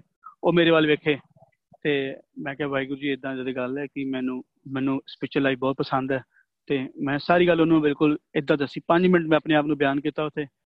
ਕਹਿੰਦਾ ਪੈਨ ਨੂੰ ਕੱਢਿਆ ਉਹਨੇ ਆਪਣੇ ਡੈਸਕ ਖੋਲ ਕੇ ਤੇ ਫਾਰਮ ਕਹਿੰਦਾ ਫਾਰਮ ਲਾਇਓ? ਮੈਂ ਕਹਾ ਉਹ ਬੰਦਾ ਮੇਰੇ ਨਾਲ ਗੱਲਾਂ ਕਰਦਾ ਰਿਹਾ ਤੇ ਮੇਰਾ ਫਾਰਮ ਭਰਦਾ ਰਿਹਾ। ਨਹੀਂ ਤਾਂ ਵਾਹਿਗੁਰੂ, ਕਿਸੇ ਬੈਂਕ ਵਿੱਚ ਚੱਲ ਜਾਓ, ਅੱਜ ਤਾਂ ਤੁਹਾਨੂੰ ਤਿੰਨ ਤੋਂ ਚਾਰ ਗੇੜੇ ਜ਼ਰੂਰ ਮਰਵਾਣੇ ਪੈਣਗੇ ਉਸ ਬੈਂਕ ਦਾ ਅਕਾਊਂਟ ਖੁਲਵਾਉਣ ਵਾਸਤੇ। ਤੇ ਇਹ ਪਹਿਲਾਂ ਦੀ ਹੁਣ ਤਾਂ ਬੜਾ ਟੈਕਨੋਲੋਜੀ ਬੜੀ ਐਡਵਾਂਸ ਹੋ ਗਈ ਆ, ਤੇ ਉਸ ਬੈਂਕ ਮੈਨੇਜਰ ਨੇ ਮੇਰੇ ਨਾਲ ਮੇਰਾ ਸਾਰਾ ਫਾਰਮ ਭਰਿਆ। ਮੈਨੂੰ ਹੱਥੋਂ ਹੱਥ ਮਤਲਬ ਕਿ ਮੈਨੂੰ ਉਹ ਵੀ ਦੇਤਾ ਪਾਸਬੁੱਕ ਵੀ ਦੇਤੀ ਉਹਨੇ ਮੇਰੀ, ਤੇ ਨਾਲ ਬੇਨਾ ਬੈਠ ਕੇ 2 ਘੰਟੇ ਵਿਚਾਰ ਕੀਤੀ ਉਹਨੇ। ਕਹਿੰਦਾ, ਦੱਸੋ ਜੀ, ਕਹਿੰਦਾ, ਕੋਈ ਗੁਰੂ ਕੀ ਬਾਤ ਸੁਣਾਓ ਜੀ ਆਪ। ਕਹਿੰਦਾ, ਆਪਕਾ ਸਿੱਖ ਇਤਿਹਾਸ ਬਹੁਤ ਬੜਾ ਹੈ। ਮਤਲਬ ਕਿ ਗੱਲਾਂ ਦੇਖੋ ਦੀਆਂ ਹਜੇ ਤੂੰ ਨਵਾਂ ਹੁਣੇ ਜੌਬ ਤੇ ਆਇਆ, ਤੂੰ ਆਪਣੇ ਜੌਬ ਬਾਰੇ ਪੁੱਛ ਕਿ ਤੇਰਾ ਕੀ ਕੀ ਕੰਮ ਪੈਂਡਿੰਗ ਪਿਆ ਹੈ ਨਾ ਮਤਲਬ ਉਹ ਬੰਦੇ ਨੇ ਸਾਫ਼ ਹੀ ਉਹਨੇ ਮੇਰੇ ਵਾਸਤੇ ਚਾਹ ਵੀ ਮੰਗਾਈ ਤੇ ਪਾਣੀ ਵੀ ਮੰਗਾਇਆ ਤੇ ਮੈਨੂੰ ਬੈਠ ਕੇ ਮਤਲਬ ਕਿ 2 ਘੰਟੇ ਉਸ ਬੰਦੇ ਨੇ ਮੈਨੂੰ ਗੁਰੂ ਦੀ ਗੱਲਾਂ ਕੀਤੀਆਂ। ਹੁਣ ਮੈਨੂੰ ਹਸੀਸ ਕਰਕੇ ਆ ਰਹੀ ਸੀ, ਉਹ ਉਹ ਹਿੰਦੀ 'ਚ ਗੱਲਾਂ ਕਰ ਰਿਹਾ ਸੀ, ਮੈਂ ਪੰਜਾਬੀ 'ਚ ਗੱਲਾਂ ਕਰ ਰਹੀ ਪਰ ਸਮਝ ਦੋਨੋਂ ਪਾਸੇ ਆ ਰਹੀ ਸੀ। ਉਹ ਮੈਨੂੰ ਵੇਖਣ 'ਚ ਬੰਦਾ ਲੱਗ ਰਿਹਾ ਸੀ ਦਾ ਬੰਗਾਲੀ ਹੋਵੇ, ਪਰ ਪਰ ਮੈਨੂੰ ਇਦਾਂ ਲੱਗ ਰਿਹਾ ਸੀ, ਮੈਂ ਪੰਜਾਬੀ 'ਚ ਹੀ ਗੱਲ ਕਰਨੀ ਕਿਉਂਕਿ ਗੁਰੂ ਸਾਹਿਬ ਜੀ ਨਾਲ ਬੈਠੇ ਮੇਰੇ। ਤੁਸੀਂ ਯਕੀਨ ਕਰੋਗੇ ਵਾਹਿਗੁਰੂ, ਕਿਸੇ ਆਮ ਬੰਦੇ ਦੇ ਕਿ ਪੰਜਾਬੀ ਪੰਜਾਬ ਹੁਣ ਦੇਖੋ ਅਹਿਸਾਸ ਕਿਦਾਂ ਹੁੰਦਾ ਗੁਰੂ ਪਾਤਸ਼ਾਹ ਜੀ ਦਾ? ਮੈਂ ਇੱਕ, ਮੈਨੂੰ ਜੋ ਫੀਲ ਹੋਇਆ, ਮੈਂ ਪੰਜਾਬੀ 'ਚ ਗੱਲਾਂ ਕਰ ਰਿਹਾ, ਉਹ ਹਿੰਦੀ 'ਚ ਗੱਲਾਂ ਕਰ ਰਿਹਾ। ਤੇ ਉਹਨੂੰ ਗੱਲ ਇੱਕ ਇੱਕ ਸਮਝ ਆ ਰਹੀ ਮੇਰੀ। ਮੈਨੂੰ ਫਿਰ ਸਮਝ ਆ ਗਈ, ਉੱਥੇ ਬੈਂਕ ਮੈਨੇਜਰ ਨਹੀਂ ਬੈਠਾ, ਮੇਰਾ ਪਿਓ ਬੈਠਾ। ਹੈ ਬੱਚਾ ਨਾ, ਬੱਚੇ ਵਾਲੀ ਸੋਚ ਰੱਖੂੰਗਾ ਕਿ ਹਾਂ, ਇਹ ਜਾਣ ਪਛਾਣ ਵਾਲਾ ਬੈਠਾ, ਮੇਰੀ ਗੱਲ ਸਮਝਦਾ ਪਿਆ। ਤੇ ਤੇ ਮੈਨੂੰ ਇਦਾਂ ਅਹਿਸਾਸ ਹੋਇਆ ਕਿ ਮੇਰਾ ਵਾਹਿਗੁਰੂ, ਇਹ ਇੱਕ ਦਿਨ ਸੀ ਕਿ ਇੱਕ ਦੋ ਘੰਟੇ ਵਿੱਚ ਮੇਰੀ ਸਾਰੀ ਚੀਜ਼ਾਂ ਬਣ ਗਈਆਂ। ਭਰਾ ਆਇਆ ਤੇ ਮੈਂ ਕਿਹਾ, ਕਹਿੰਦਾ, ਹਾਂ, ਬਣ ਗਿਆ ਤੇਰਾ। ਹੱਸਣ ਲੱਗ ਗਿਆ ਮੇਰੇ ਤੇ ਆ ਕੇ। ਕਹਿੰਦਾ, ਹਜੇ ਕੌਣ ਕੌਣ ਕਦੋਂ ਆਣਾ ਹੁਣ ਕਦੋਂ ਕੀ ਕੀ ਲੈ ਕੀ ਲੈ ਗਿਆ ਹੁਣ ਕੀ ਬਣਾਉਣਾ ਮੈਂ ਕਿਹਾ ਕੱਲ ਵਾਸਤੇ ਆਣਾ ਹੁਣ। ਕਹਿੰਦਾ, ਦੁਬਾਰਾ ਆਣਾ ਪੈਣਾ ਤੈਨੂੰ ਅਕਾਊਂਟ ਖੁਲਵਾਉਣ ਵਾਸਤੇ? ਹਜੇ ਤਾਂ ਉਹਨਾਂ ਨੇ ਵੈਰੀਫਾਈ ਕੀਤਾ ਉਹਨੇ ਸਾਰੇ। ਮੈਂ ਕਿਹਾ, ਨਹੀਂ, ਬਣ ਗਿਆ ਮੇਰਾ। ਉਹਨੇ ਉਸੇ ਵੇਲੇ ਬ੍ਰੇਕ ਮਾਰੀ ਬਾਈਕ ਦੀ। ਕਹਿੰਦਾ, ਹੈ, ਬਣ ਗਿਆ ਤੇਰਾ? ਮੈਂ ਕਿਹਾ, ਹਾਂ, ਆ ਦੇਖ। ਉਹਨੇ ਬਾਈਕ ਖੜੀ ਕੀਤੀ ਸਟੈਂਡ ਲਾਇਆ। ਉਹ ਇਦਾਂ ਚੈੱਕ ਕਰਨ ਲੱਗਾ ਜਿੱਦਾਂ ਪੁਲਿਸ ਵਾਲਾ ਹੁੰਦਾ। ਤੇ ਉਹ ਇੱਕ ਇੱਕ ਚੀਜ਼ ਵੇਖੇ ਅੰਕੂ ਸ਼ਰਮਾ ਅੰਕੂ ਸ਼ਰਮਾ ਇਦਾਂ ਇਦਾਂ ਇਦਾਂ ਦਾ ਸਾਰਾ ਉਹਨੇ ਮੇਰਾ। ਕਹਿੰਦਾ ਯਾਰ, ਕਹਿੰਦਾ ਇਹ ਕਿੱਦਾਂ ਹੋ ਗਿਆ? ਮੈਂ ਕਿਹਾ ਅੱਗੇ ਚੱਲ, ਹਜੇ ਬਹੁਤ ਕੁਝ ਰਹਿ ਗਿਆ ਬਣਾਉਣ ਵਾਸਤੇ। ਮੈਂ ਕਿਹਾ ਹੋਰ ਦੱਸ। ਤੇ ਉਹ ਪੂਰੇ ਰਸਤੇ ਮੈਂ ਨਾ ਬੋਲਿਆ ਨਹੀਂ, ਪਤਾ ਨਹੀਂ ਕਿਹੜੇ ਸਦਮੇ 'ਚ ਰਿਹਾ ਉਹ। ਕਿਉਂ ਮੈਂ ਨਾ ਰਸਤੇ ਬੋਲਿਆ ਨਹੀਂ। ਮੰਮੀ ਨੂੰ ਕਹਿੰਦਾ, ਮੰਮੀ ਮੰਮੀ ਨੂੰ ਬਾਅਦ 'ਚ ਦੱਸਿਆ ਮੈਨੂੰ। ਕਹਿੰਦਾ ਕਹਿੰਦਾ ਨੇ ਕੀ ਕੀਤਾ ਉੱਥੇ ਜਾ ਕੇ ਇਦਾਂ ਕਿ ਇਹਦੇ 1 ਮਿੰਟ ਦੋ ਕਹਿੰਦਾ ਕਿਸੇ ਦਾ ਤੱਕ ਨਹੀਂ ਬਣਿਆ, ਡੈਡੀ ਦਾ ਨਹੀਂ ਬਣਿਆ, ਮੇਰਾ ਨਹੀਂ ਬਣਿਆ, ਦੋ ਦਿਨਾਂ ਵਿੱਚ ਦੋ ਘੰਟੇ ਇਹਦਾ ਕਿੱਦਾਂ ਬਣ ਗਿਆ? ਮੰਮੀ ਚੁੱਪ, ਮੈਂ ਹੱਸੀ ਜਾਵਾਂ, ਮੈਂ ਕਿਹਾ, ਹਾਂ, ਹੁਣ ਮੈਂ ਕਿਹਾ, ਹੁਣ ਮੰਮਾ ਪਾਸਪੋਰਟ ਹੁਣ ਦੋ ਚੀਜ਼ਾਂ ਹੋ ਗਈਆਂ ਮੇਰੀਆਂ। ਹੁਣ ਇੱਕ ਬੈਂਕ ਪਾਸਪੋਰਟ ਹੋ ਗਈ, ਇੱਕ ਮੇਰਾ 10th ਸਰਟੀਫਿਕੇਟ ਹੋ ਗਿਆ। ਹੁਣ ਮੈਂ ਦੋ ਚੀਜ਼ਾਂ ਵਾਸਤੇ ਅਪਲਾਈ ਕਰ ਸਕਦਾ ਸੀ, ਇੱਕ ਪ੍ਰਮਾਣ ਪੱਤਰ ਵਾਸਤੇ, ਮਤਲਬ ਕਿ ਬਰਥ ਸਰਟੀਫਿਕੇਟ ਵਾਸਤੇ ਤੇ ਦੂਜਾ ਆਪਣਾ ਵੋਟਰ ਆਈਡੀ ਕਾਰਡ ਵਾਸਤੇ।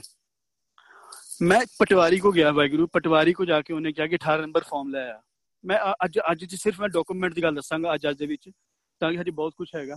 ਤੇ ਮੈਂ ਪਟਵਾਰੀ ਕੋਲ ਗਿਆ। ਪਟਵਾਰੀ ਨੇ ਮੇਰੇ ਸਾਹਮਣੇ 1500 ਦੀ ਰਿਸ਼ਵਤ ਲਈ ਉੱਥੇ ਉਸ ਬੰਦੇ ਦੇ ਵੋਟਰ ਆਈਡੀ ਬਣਾਉਣ ਵਾਸਤੇ। ਉਹਦੇ ਸਾਰੇ, ਉਹਨੇ 100 ਗਲਤੀਆਂ ਕੱਢਤੀਆਂ ਉਹਦੇ ਵਿੱਚ। ਜਾਂ ਵੀ ਤੁਹਾਡੀ ਡੇਟ ਬਰਥ ਨਹੀਂ ਹੈ, ਉਹ ਨਹੀਂ ਹੈ, ਉਹ ਨਹੀਂ ਹੈ ਕੁਝ ਨਹੀਂ ਹੈ, ਉਹਨੇ। ਤੇ ਜਦੋਂ ਮੈਂ ਬੈਠਾ ਨਾ, ਮੈਂ ਉੱਥੇ ਬੈਠ ਕੇ ਮੈਨੂੰ ਲੱਗਾ ਥੋੜਾ ਕਰਰਾ ਬੰਦਾ ਹੈਗਾ। ਤੇ ਮੈਂ ਸਿਮਰਨ ਕਰਨਾ ਸ਼ੁਰੂ ਕਰ, ਉਹਨੇ ਮੈਂ ਉੱਥੇ ਬੈਠਾ, ਮੇਰਾ ਭਰਾ ਆਪਣਾ ਫੋਨ ਦੇਖਦਾ ਰਿਹਾ, ਮੈਂ ਉੱਥੇ ਸਿਮਰਨ ਕਰਦਾ ਰਿਹਾ ਕਰਦਾ ਰਿਹਾ ਕਰਦਾ ਰਿਹਾ। ਵਾਹਿਗੁਰੂ ਜੀ, ਆਪ ਜੀ ਯਕੀਨ ਮੰਨੋਗੇ? ਉਹ ਪਟਵਾਰੀ ਖੁਦ ਉੱਠ ਕੇ ਆਇਆ ਮੇਰੇ ਕੋਲ। ਕਹਿੰਦਾ, ਸਰਦਾਰ ਜੀ, ਆਪਕਾ ਉਹ ਕੁਝ ਬੰਨਾ ਹੈ? ਮੈਂ ਕਹਾ, ਹਾਂਜੀ ਸਰ, ਮੈਂ ਆਪਣਾ ਵੋਟਰ ਆਈਡੀ ਕਾਰਡ ਬਣਵਾने ਆਇਆ ਹੂੰ। ਤੇ ਉਹ ਇੰਨੇ ਪਿਆਰ ਨਾਲ ਗੱਲ ਕਰੇ ਮੇਰੇ ਨਾਲ, ਪਤਾ ਜਿੱਦਾਂ ਮੈਂ, ਮਤਲਬ ਕਿ ਮੈਂ ਆਪਣੀ ਦੱਸ ਨਹੀਂ ਸਕਦਾ ਕਿ ਇੰਨੇ ਇੰਨੇ ਇੰਨੇ ਪਿਆਰ ਨਾਲ ਤੇ ਸਤਿਕਾਰ ਨਾਲ ਗੱਲ ਕਰ ਰਿਹਾ ਸੀ ਮੇਰੇ ਨਾਲ ਪਟਵਾਰੀ, ਕਿ ਸ਼ਾਇਦ ਉਹ ਲੱਗ ਹੀ ਨਹੀਂ ਰਿਹਾ ਸੀ ਪਟਵਾਰੀ ਹੈ ਨਹੀਂ ਤਾਂ ਇੰਡੀਅਨ ਮਾਹੌਲ ਦੇ ਵਿੱਚ ਅਗਰ ਕਿਸੇ ਪਟਵਾਰੀ ਨਾਲ ਗੱਲ ਕਰੋ ਉਹ ਇਦਾਂ ਸਮਝਦੇ ਜਿੱਦਾਂ ਤੇ ਕਰਜ਼ਾ ਲੈਣਾ ਹੁੰਦਾ ਕਿਸੇ ਤੋਂ। ਤੇ ਤੇ ਉਹ, ਉਹਨੇ ਮੈਨੂੰ ਸਾਰੀ ਗੱਲ ਦੱਸੀ ਤੇ ਕਹਿੰਦਾ, ਆਪਕੋ ਇਹ ਚਾਹੀਏ ਜੀ। ਮੈਂ ਕਿਹਾ, ਮੇਰੇ ਪਾਸ ਸਭ ਕੁਝ ਹੈ ਜੀ। ਕਹਿੰਦਾ, ਵਾਹ ਜੀ, ਆਪ ਬੈਠੋ ਵੀ। ਕਹਿੰਦਾ ਕੀ ਲੋਗੇ? ਮੈਂ ਕਿਹਾ, ਮੈਨੂੰ ਕੁਝ ਨਹੀਂ ਚਾਹੀਦਾ। ਮੈਂ ਕਿਹਾ ਇਹ ਕੰਮ ਹੋਣਾ ਤੇ ਉਹ ਮੇਰੇ ਵੱਲ ਚਿਹਰੇ ਵੱਲ ਵੇਖੇ ਫਾਰਮ ਭਰੇ ਚਿਹਰੇ ਵੱਲ ਵੇਖੇ ਫਾਰਮ ਉਹਨੇ ਮੈਨੂੰ ਸਾਰਾ ਦੱਸਤਾ, ਮੈਂ ਆਪਣਾ ਫਾਰਮ ਭਰਿਆ ਤੇ ਵਾਹਿਗੁਰੂ, ਉਹਨੇ ਪਤਾ ਨਹੀਂ ਕੀ ਇੱਕ ਲੈਟਰ ਜਿਹਾ ਲਿਖਿਆ ਮੇਰੇ ਥੱਲੇ, ਪਤਾ ਨਹੀਂ, ਮੈਂ ਸੱਚੀ ਦੱਸ ਰਿਹਾ, ਮੇਰੇ ਭਰਾ ਕਹਿੰਦਾ ਆ ਕੀ ਲਿਖਿਆ? ਉਹਦੀ ਜਿਹੜੀ ਆਪਣੀ ਲੈਂਗੁਏਜ ਹੁੰਦੀ ਨਾ ਉਹਨਾਂ ਦੀ, ਪਤਾ ਨਹੀਂ ਉਹਨੇ ਕੀ ਲਿਖਿਆ। ਮੇਰਾ ਵਾਹਿਗੁਰੂ, ਉਹ ਕਿਸੇ ਵੀ ਮੈਂ ਮੈਜਿਸਟ੍ਰੇਟ ਉੱਥੇ ਆਫਿਸ ਗਿਆ ਐਸਡੀਐਮ ਦੇ ਆਫਿਸ ਗਿਆ, ਉੱਥੇ ਜਾ ਕੇ ਮੇਰਾ ਇੱਕਦਮ ਅੰਦਰ ਪਾਸ ਬਣ ਗਿਆ। ਉੱਥੇ ਜਾ ਕੇ ਮੇਰਾ ਸਟੈਂਪ ਲੱਗ ਗਈ। ਮਤਲਬ ਕਿ ਕਿਤੇ ਮੇਰਾ ਕੋਈ ਕੰਮ ਰੁਕਿਆ ਹੀ ਨਹੀਂ। ਅੰਗੀਕਾਰ ਕਰੇ ਤੇਰਾ ਕਾਜ, ਸਭ ਸਵਾਰਨ ਵਾਲੀ ਗੱਲ, ਉਦੋਂ ਇੰਨੀ ਬਾਣੀ ਚੇਤੇ ਸੀ ਮੈਨੂੰ, ਕਿਉਂਕਿ ਮੈਂ ਇੰਨੀ ਬਾਣੀ ਪੜਦਾ ਸੀਗਾ। ਮੈਨੂੰ ਇੱਕ ਹੀ ਗੱਲ ਕੰਨਾਂ ਵਿੱਚ ਵੱਜੀ ਜਾਵੇ ਮੇਰੇ। ਅੰਗੀਕਾਰ ਕਰੇ ਤੇਰਾ ਕਾਜ, ਸਭ ਸਵਾਰਨਾ। ਅੰਗੀਕਾਰ ਕਰੇ ਤੇਰਾ ਕਾਜ, ਸਭ ਸਵਾਰਨਾ। ਕਿਉਂਕਿ ਅਨੰਦ ਸਾਹਿਬ ਬੜਾ ਸੌਖਾ ਹੁੰਦਾ ਤੇ ਬੱਚਾ ਵੀ ਯਾਦ ਕਰ ਲੈਣਾ ਤੇ ਮੇਰੇ ਕੰਨਾਂ ਵਿੱਚ ਤੁਸੀਂ ਯਕੀਨ ਕਰੋਗੇ ਸੰਗਤ ਜੀ, ਮੈਨੂੰ ਐਸਡੀਐਮ ਜਿੱਥੇ ਲੋਕਾਂ ਦੀ ਲਾਈਨਾਂ ਲੱਗਦੀਆਂ ਮੈਨੂੰ ਪਿੱਛੇ ਵਾਲੇ ਪਾਸੇ ਵਾੜਿਆ ਗਿਆ ਦਰਵਾਜ਼ੇ ਵਿੱਚੋਂ। ਪਤਾ ਨਹੀਂ ਉਹ ਬੰਦੇ ਨੇ ਕਾਲੇ ਅਕਸ਼ਰਾਂ 'ਚ ਕੀ ਲਿਖਿਆ, ਮੈਨੂੰ ਅੱਜ ਤੱਕ ਨਹੀਂ ਸਮਝ ਆਈ ਇਹ ਗੱਲ ਕਿ ਉਹ ਬੰਦੇ ਨੇ ਕੀ ਐਜੀ ਸਿਫਾਰਿਸ਼ ਲਿਖੀ ਮੇਰੇ ਅੱਗੇ।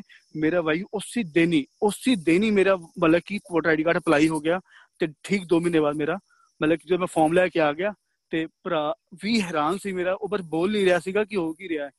ਤੇ ਮੰਮੀ ਨੂੰ ਕਹਿੰਦਾ, ਮੰਮੀ ਕਹਿੰਦਾ, ਇਹ ਨਾ ਤਾਂਤਰਿਕ ਬਣ ਗਿਆ। ਮੇਰੇ ਮੰਮੀ ਕਹਿੰਦਾ, ਭਰਾ ਨੂੰ, ਮੰਮੀ ਨੂੰ ਕਹਿੰਦਾ ਆ ਕੇ, ਮੰਮੀ ਕਹਿੰਦੇ, ਕੀ ਬਕਵਾਸ ਕਰ ਰਿਹਾ ਤੂੰ?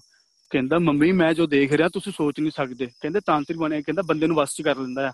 ਮੈਂ ਹੱਸੀ ਜਾਵਾਂ, ਮੈਂ ਕਿਹਾ, ਬਸ ਚ ਇਹ ਕੀ ਚੀਜ਼ ਹੁੰਦੀ ਹੈ ਮੰਮੀ ਕਹਿੰਦੇ, ਕੀ ਗੱਲਾਂ ਕਰ ਰਿਹਾ ਤੂੰ? ਕਹਿੰਦੇ, ਹਾਂ, ਕਹਿੰਦਾ, ਇਹ ਬੰਦੇ ਨੇ, ਬੰਦੇ ਦੇ ਆਪ ਕੰਮ ਕਰਦੇ ਕਹਿੰਦਾ, ਉੱਥੇ ਮਜਿਸਟਰ ਐਸਡੀਐਮ ਆਫਿਸ ਗਏ, ਉੱਥੇ ਇੰਨੀ ਲੰਬੀ ਲਾਈਨ ਲੱਗੀ ਸੀ ਬੰਦੇ ਨੇ ਪਿੱਛੇ ਵਾਲੇ ਪਾਸੇ ਵਾੜ ਲਿਆ ਨੂੰ ਕੰਮ ਕਰਾਂ ਮਿੰਟਾਂ 'ਚ ਸਟੈਂਪ ਮਾਰ ਕੇ ਬਾਹਰ ਆ ਗਿਆ ਤੇ ਮੰਮੀ ਕਹਿੰਦੇ, ਸਟੈਂਪ ਵੀ ਵੱਜ ਗਈ ਦੀ ਕਹਿੰਦਾ, ਹਾਂ ਵੱਜ ਗਈ, ਕਿਉਂਕਿ ਸਭ ਨੇ ਪਾਸ, ਆਪਣੇ ਵੋਟਰ ਆਈਡੀ ਕਾਰਡ ਅਪਲਾਈ ਕੀਤੇ ਹੁੰਦੇ ਆ।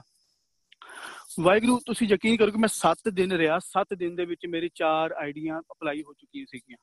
ਪਹਿਲਾ, ਆਪਣਾ ਬੈਂਕ ਵੋਟਰ ਆਈਡੀ ਕਾਰਡ, ਦੂਜਾ, ਆਪਣਾ ਮਤਲਬ bank bank bank passbook apply ਹੋ ਗਈ, ਦੂਜਾ ਵੋਟਰ ਆਈਡੀ ਕਾਰਡ ਹੋ ਗਿਆ ਸੀਗਾ, ਜਿਸ ਸਮੇਂ ਮੇਰਾ ਬਰਥ ਸਰਟੀਫਿਕੇਟ ਅਪਲਾਈ ਹੋ ਗਿਆ ਸੀਗਾ। ਬਰਥ ਸਰਟੀਫਿਕੇਟ ਤੇ ਵਾਹਿਗੁਰੂ, ਆਪ ਜੀ ਯਕੀਨ ਕਰੋਗੇ, ਆਪ ਜੀ ਨੂੰ ਪਤਾ ਹੋਵੇਗਾ ਕਿ ਬਰਥ ਸਰਟੀਫਿਕੇਟ ਜਿਹਦਾ ਵੀ ਬਣਾਉਂਦੇ ਸਾਨੂੰ ਸਾਨੂੰ ਬਚਪਨ ਦੇ ਜਿਹੜੇ ਹਸਪੀਟਲ ਦੀ ਰਿਪੋਰਟ ਚਾਹੀਦੀ ਹੁੰਦੀ ਰਿਕਾਰਡ ਚਾਹੀਦਾ ਹੁੰਦਾ।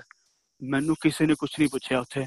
ਮੇਰਾ ਗੁਰੂ, ਇੰਨਾ ਵਰਤ ਰਿਹਾ ਸੀਗਾ ਇਦਾਂ ਵਰਤ ਰਿਹਾ ਸੀ, ਜਿੱਦਾਂ ਇੱਕ ਇੱਕ ਇੱਕ ਬੰਦਾ ਨਾਲ ਚੱਲ ਰਿਹਾ ਤੇ ਸਾਰੇ ਕੰਮ ਉਹਦੇ ਗੁਰੂ ਪਾਤਸ਼ਾਹ ਜੀ ਕਰਦੇ ਪਏ ਤੇ ਮੈਂ ਫਿਕਰ ਹੋ ਕੇ, ਮੈਂ ਪਹਿਲਾਂ ਗੱਲ ਦੱਸੀ ਨਾ, ਜਦੋਂ ਤੁਸੀਂ ਗੁਰੂ ਦੇ ਗੱਲ ਛੱਡ ਦੋਗੇ ਨਾ, ਤੁਹਾਡੀ ਪੰਡ ਤੁਹਾਡੇ ਸਿਰ ਤੋਂ ਉੱਠੀ ਜਾਣੀ ਆ। ਉਹਨੇ ਪੰਡ ਮੇਰੇ ਆਪਣੀ ਸਿਰ ਤੇ ਰੱਖ ਲਈ। ਵਾਹਿਗੁਰੂ, ਮੇਰਾ 7 ਦਿਨ ਦੇ ਵਿੱਚ ਮੇਰੇ ਚਾਰ ਅੜੀ, ਉਹ ਇਹ ਇਹ ਮੈਂ ਚੈਲੰਜ ਦੇ ਸਕਦਾ, ਹਜੇ ਵੀ ਹਜੇ ਵੀ ਚੈਲੰਜ ਦੇ ਸਕਦਾ ਕਿ ਕੋਈ ਬੰਦਾ 7 ਦਿਨ ਦੇ ਅੰਦਰ ਚਾਰ ਚੀਜ਼ਾਂ ਅਪਲਾਈ ਕਰਕੇ ਦਿਖਾ ਦਿੰਦਾ। ਤੇ ਨਹੀਂ ਹੋ ਸਕਦੀਆਂ। ਵਾਹਿਗੁਰੂ, ਉਸ ਟਾਈਮ ਸਮਾਂ ਹੋਰ ਸੀਗਾ। ਇਹ ਗੱਲ ਹੈਗੀ 2011 ਦੇ ਦਸੰਬਰ ਦਸੰਬਰ ਫਰਵਰੀ ਦੀ, ਦਸੰਬਰ ਜਨਵਰੀ ਦੀ ਗੱਲ ਹੈ।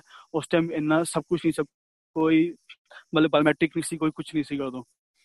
ਤੇ ਮਤਲਬ ਕਿ ਗੁਰੂ ਪਾਤਸ਼ਾਹ ਜੀ ਨੇ ਇਦਾਂ ਮੇਰੇ ਨਾਲ ਵਰਤ ਰਹੇ ਸੀਗੇ ਤੇ ਮੇਰੇ ਘਰ ਵਾਲੇ ਹੈਰਾਨ, ਸੱਤ ਜਦੋਂ ਮੈਂ ਸੋਚਿਆ 7 ਦਿਨ ਰਹਿ ਕੇ ਹੋਰ ਰੁਕਾਂਗਾ, ਪਰ 7 ਦਿਨ ਤੱਕ ਮੇਰੇ ਗੁਰੂ ਪਾਤਸ਼ਾਹ ਜੀ ਨੇ ਮਤਲਬ ਕਿ ਬਹੁਤ ਘਰ ਦਾ ਮਾਹੌਲ ਚੇਂਜ ਕਰ ਦਿੱਤਾ ਸੀਗਾ। ਤੇ ਫਿਰ ਮੈਂ ਆ ਗਿਆ ਵਾਪਸ। ਆਂਦੇ ਸਾਰੀ ਮੇਰੇ ਭਰਾ ਦੀ ਬੋਲੀ ਵੀ ਮੇਰੇ ਨਾਲ ਚੇਂਜ ਹੋ ਗਈ ਸੀਗੀ ਕਿ ਤੇ ਮੈਨੂੰ ਇੱਕ ਦਿਨ ਫੋਨ ਕਰਕੇ ਕਹਿੰਦਾ ਕਹਿੰਦਾ ਮੈਨੂੰ ਗੱਲ ਤਾਂ ਦੱਸ। ਕਹਿੰਦਾ, ਹਾਂ, ਕਹਿੰਦਾ ਤੈਨੂੰ ਕਿਸ ਚੀਜ਼ ਨੇ ਦੇ ਵਾਸਤੇ ਪ੍ਰੇਰਿਆ? ਮੈਂ ਕਿਹਾ, ਮੈਂ ਤੈਨੂੰ ਹਜੇ ਨਹੀਂ ਦੱਸ ਸਕਦਾ, ਇਹ ਗੱਲ ਬੜੀ, ਮੈਂ ਕਿਹਾ ਜੋ ਮੇਰੇ ਨਾਲ ਕੁਝ ਹੋਇਆ ਹੈ, ਅਗਰ ਮੈਂ ਤੈਨੂੰ ਦੱਸੂਗਾ ਤੂੰ ਮੈਨੂੰ ਵਾਪਸ ਬੁਲਾ ਲੈਣਾ ਕਿ ਤੂੰ ਤੂੰ ਸੱਚੀ ਤੈਨੂੰ ਕਿਸੇ ਨੇ ਕੁਝ ਕਰ ਦਿੱਤਾ ਹੈ, ਤੇ ਇਸ ਕਰਕੇ ਮੈਂ ਤੈਨੂੰ ਹਜੇ ਦੱਸ ਨਹੀਂ ਸਕਦਾ। ਸਮਾਨ ਤੇ ਮੈਂ ਤੈਨੂੰ ਜ਼ਰੂਰ ਦੱਸੂਗਾ। ਤੇ ਮੈਂ ਇਦਾਂ ਇਦਾਂ ਜਦੋਂ ਚੱਲਦਾ ਰਿਹਾ ਚੱਲਦਾ ਰਿਹਾ ਚੱਲਦਾ ਰਿਹਾ, ਤੇ ਇੱਕ ਫਿਰ ਆਪਾਂ ਇੱਕ ਦਿਨ, ਮੈਂ ਤੁਹਾਨੂੰ ਗੱਲ ਦੱਸਦਾ ਬੜੀ ਛੋਟੀ ਜੀ ਜਨਮ ਮਰਨ ਦਾ ਭਾਵ ਗਿਆ ਵਾਲੀ ਗੱਲ। ਮੈਂ ਇਸ, ਮੈਂ ਸ਼ਾਇਦ ਬੱਚੇ ਵਾਲੀ ਗੱਲ ਕਰੂੰਗਾ।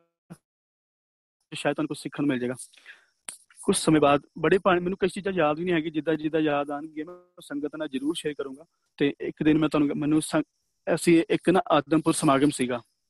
ਤੇ ਮੈਂ, ਹੁਣ ਜਸਟ ਉਹਨੇ ਇੱਕ ਗੱਲ ਚੇਤੇ ਆਈ ਹੈ, ਤੇ ਵਿੱਚ ਮੈਂ ਕਈ ਗੱਲ ਵਿਸਰ ਵੀ ਰਹੀ ਹੈ ਮੈਨੂੰ। ਤੇ ਮੈਨੂੰ ਨਾ ਕੈਨੇਡਾ ਸੰਗਤ ਆਈ ਸੀ, ਉਹਨਾਂ ਨੇ ਮੈਨੂੰ ਇੱਕ ਆਈਪੋਡ ਲੈ ਕੇ ਦਿੱਤਾ।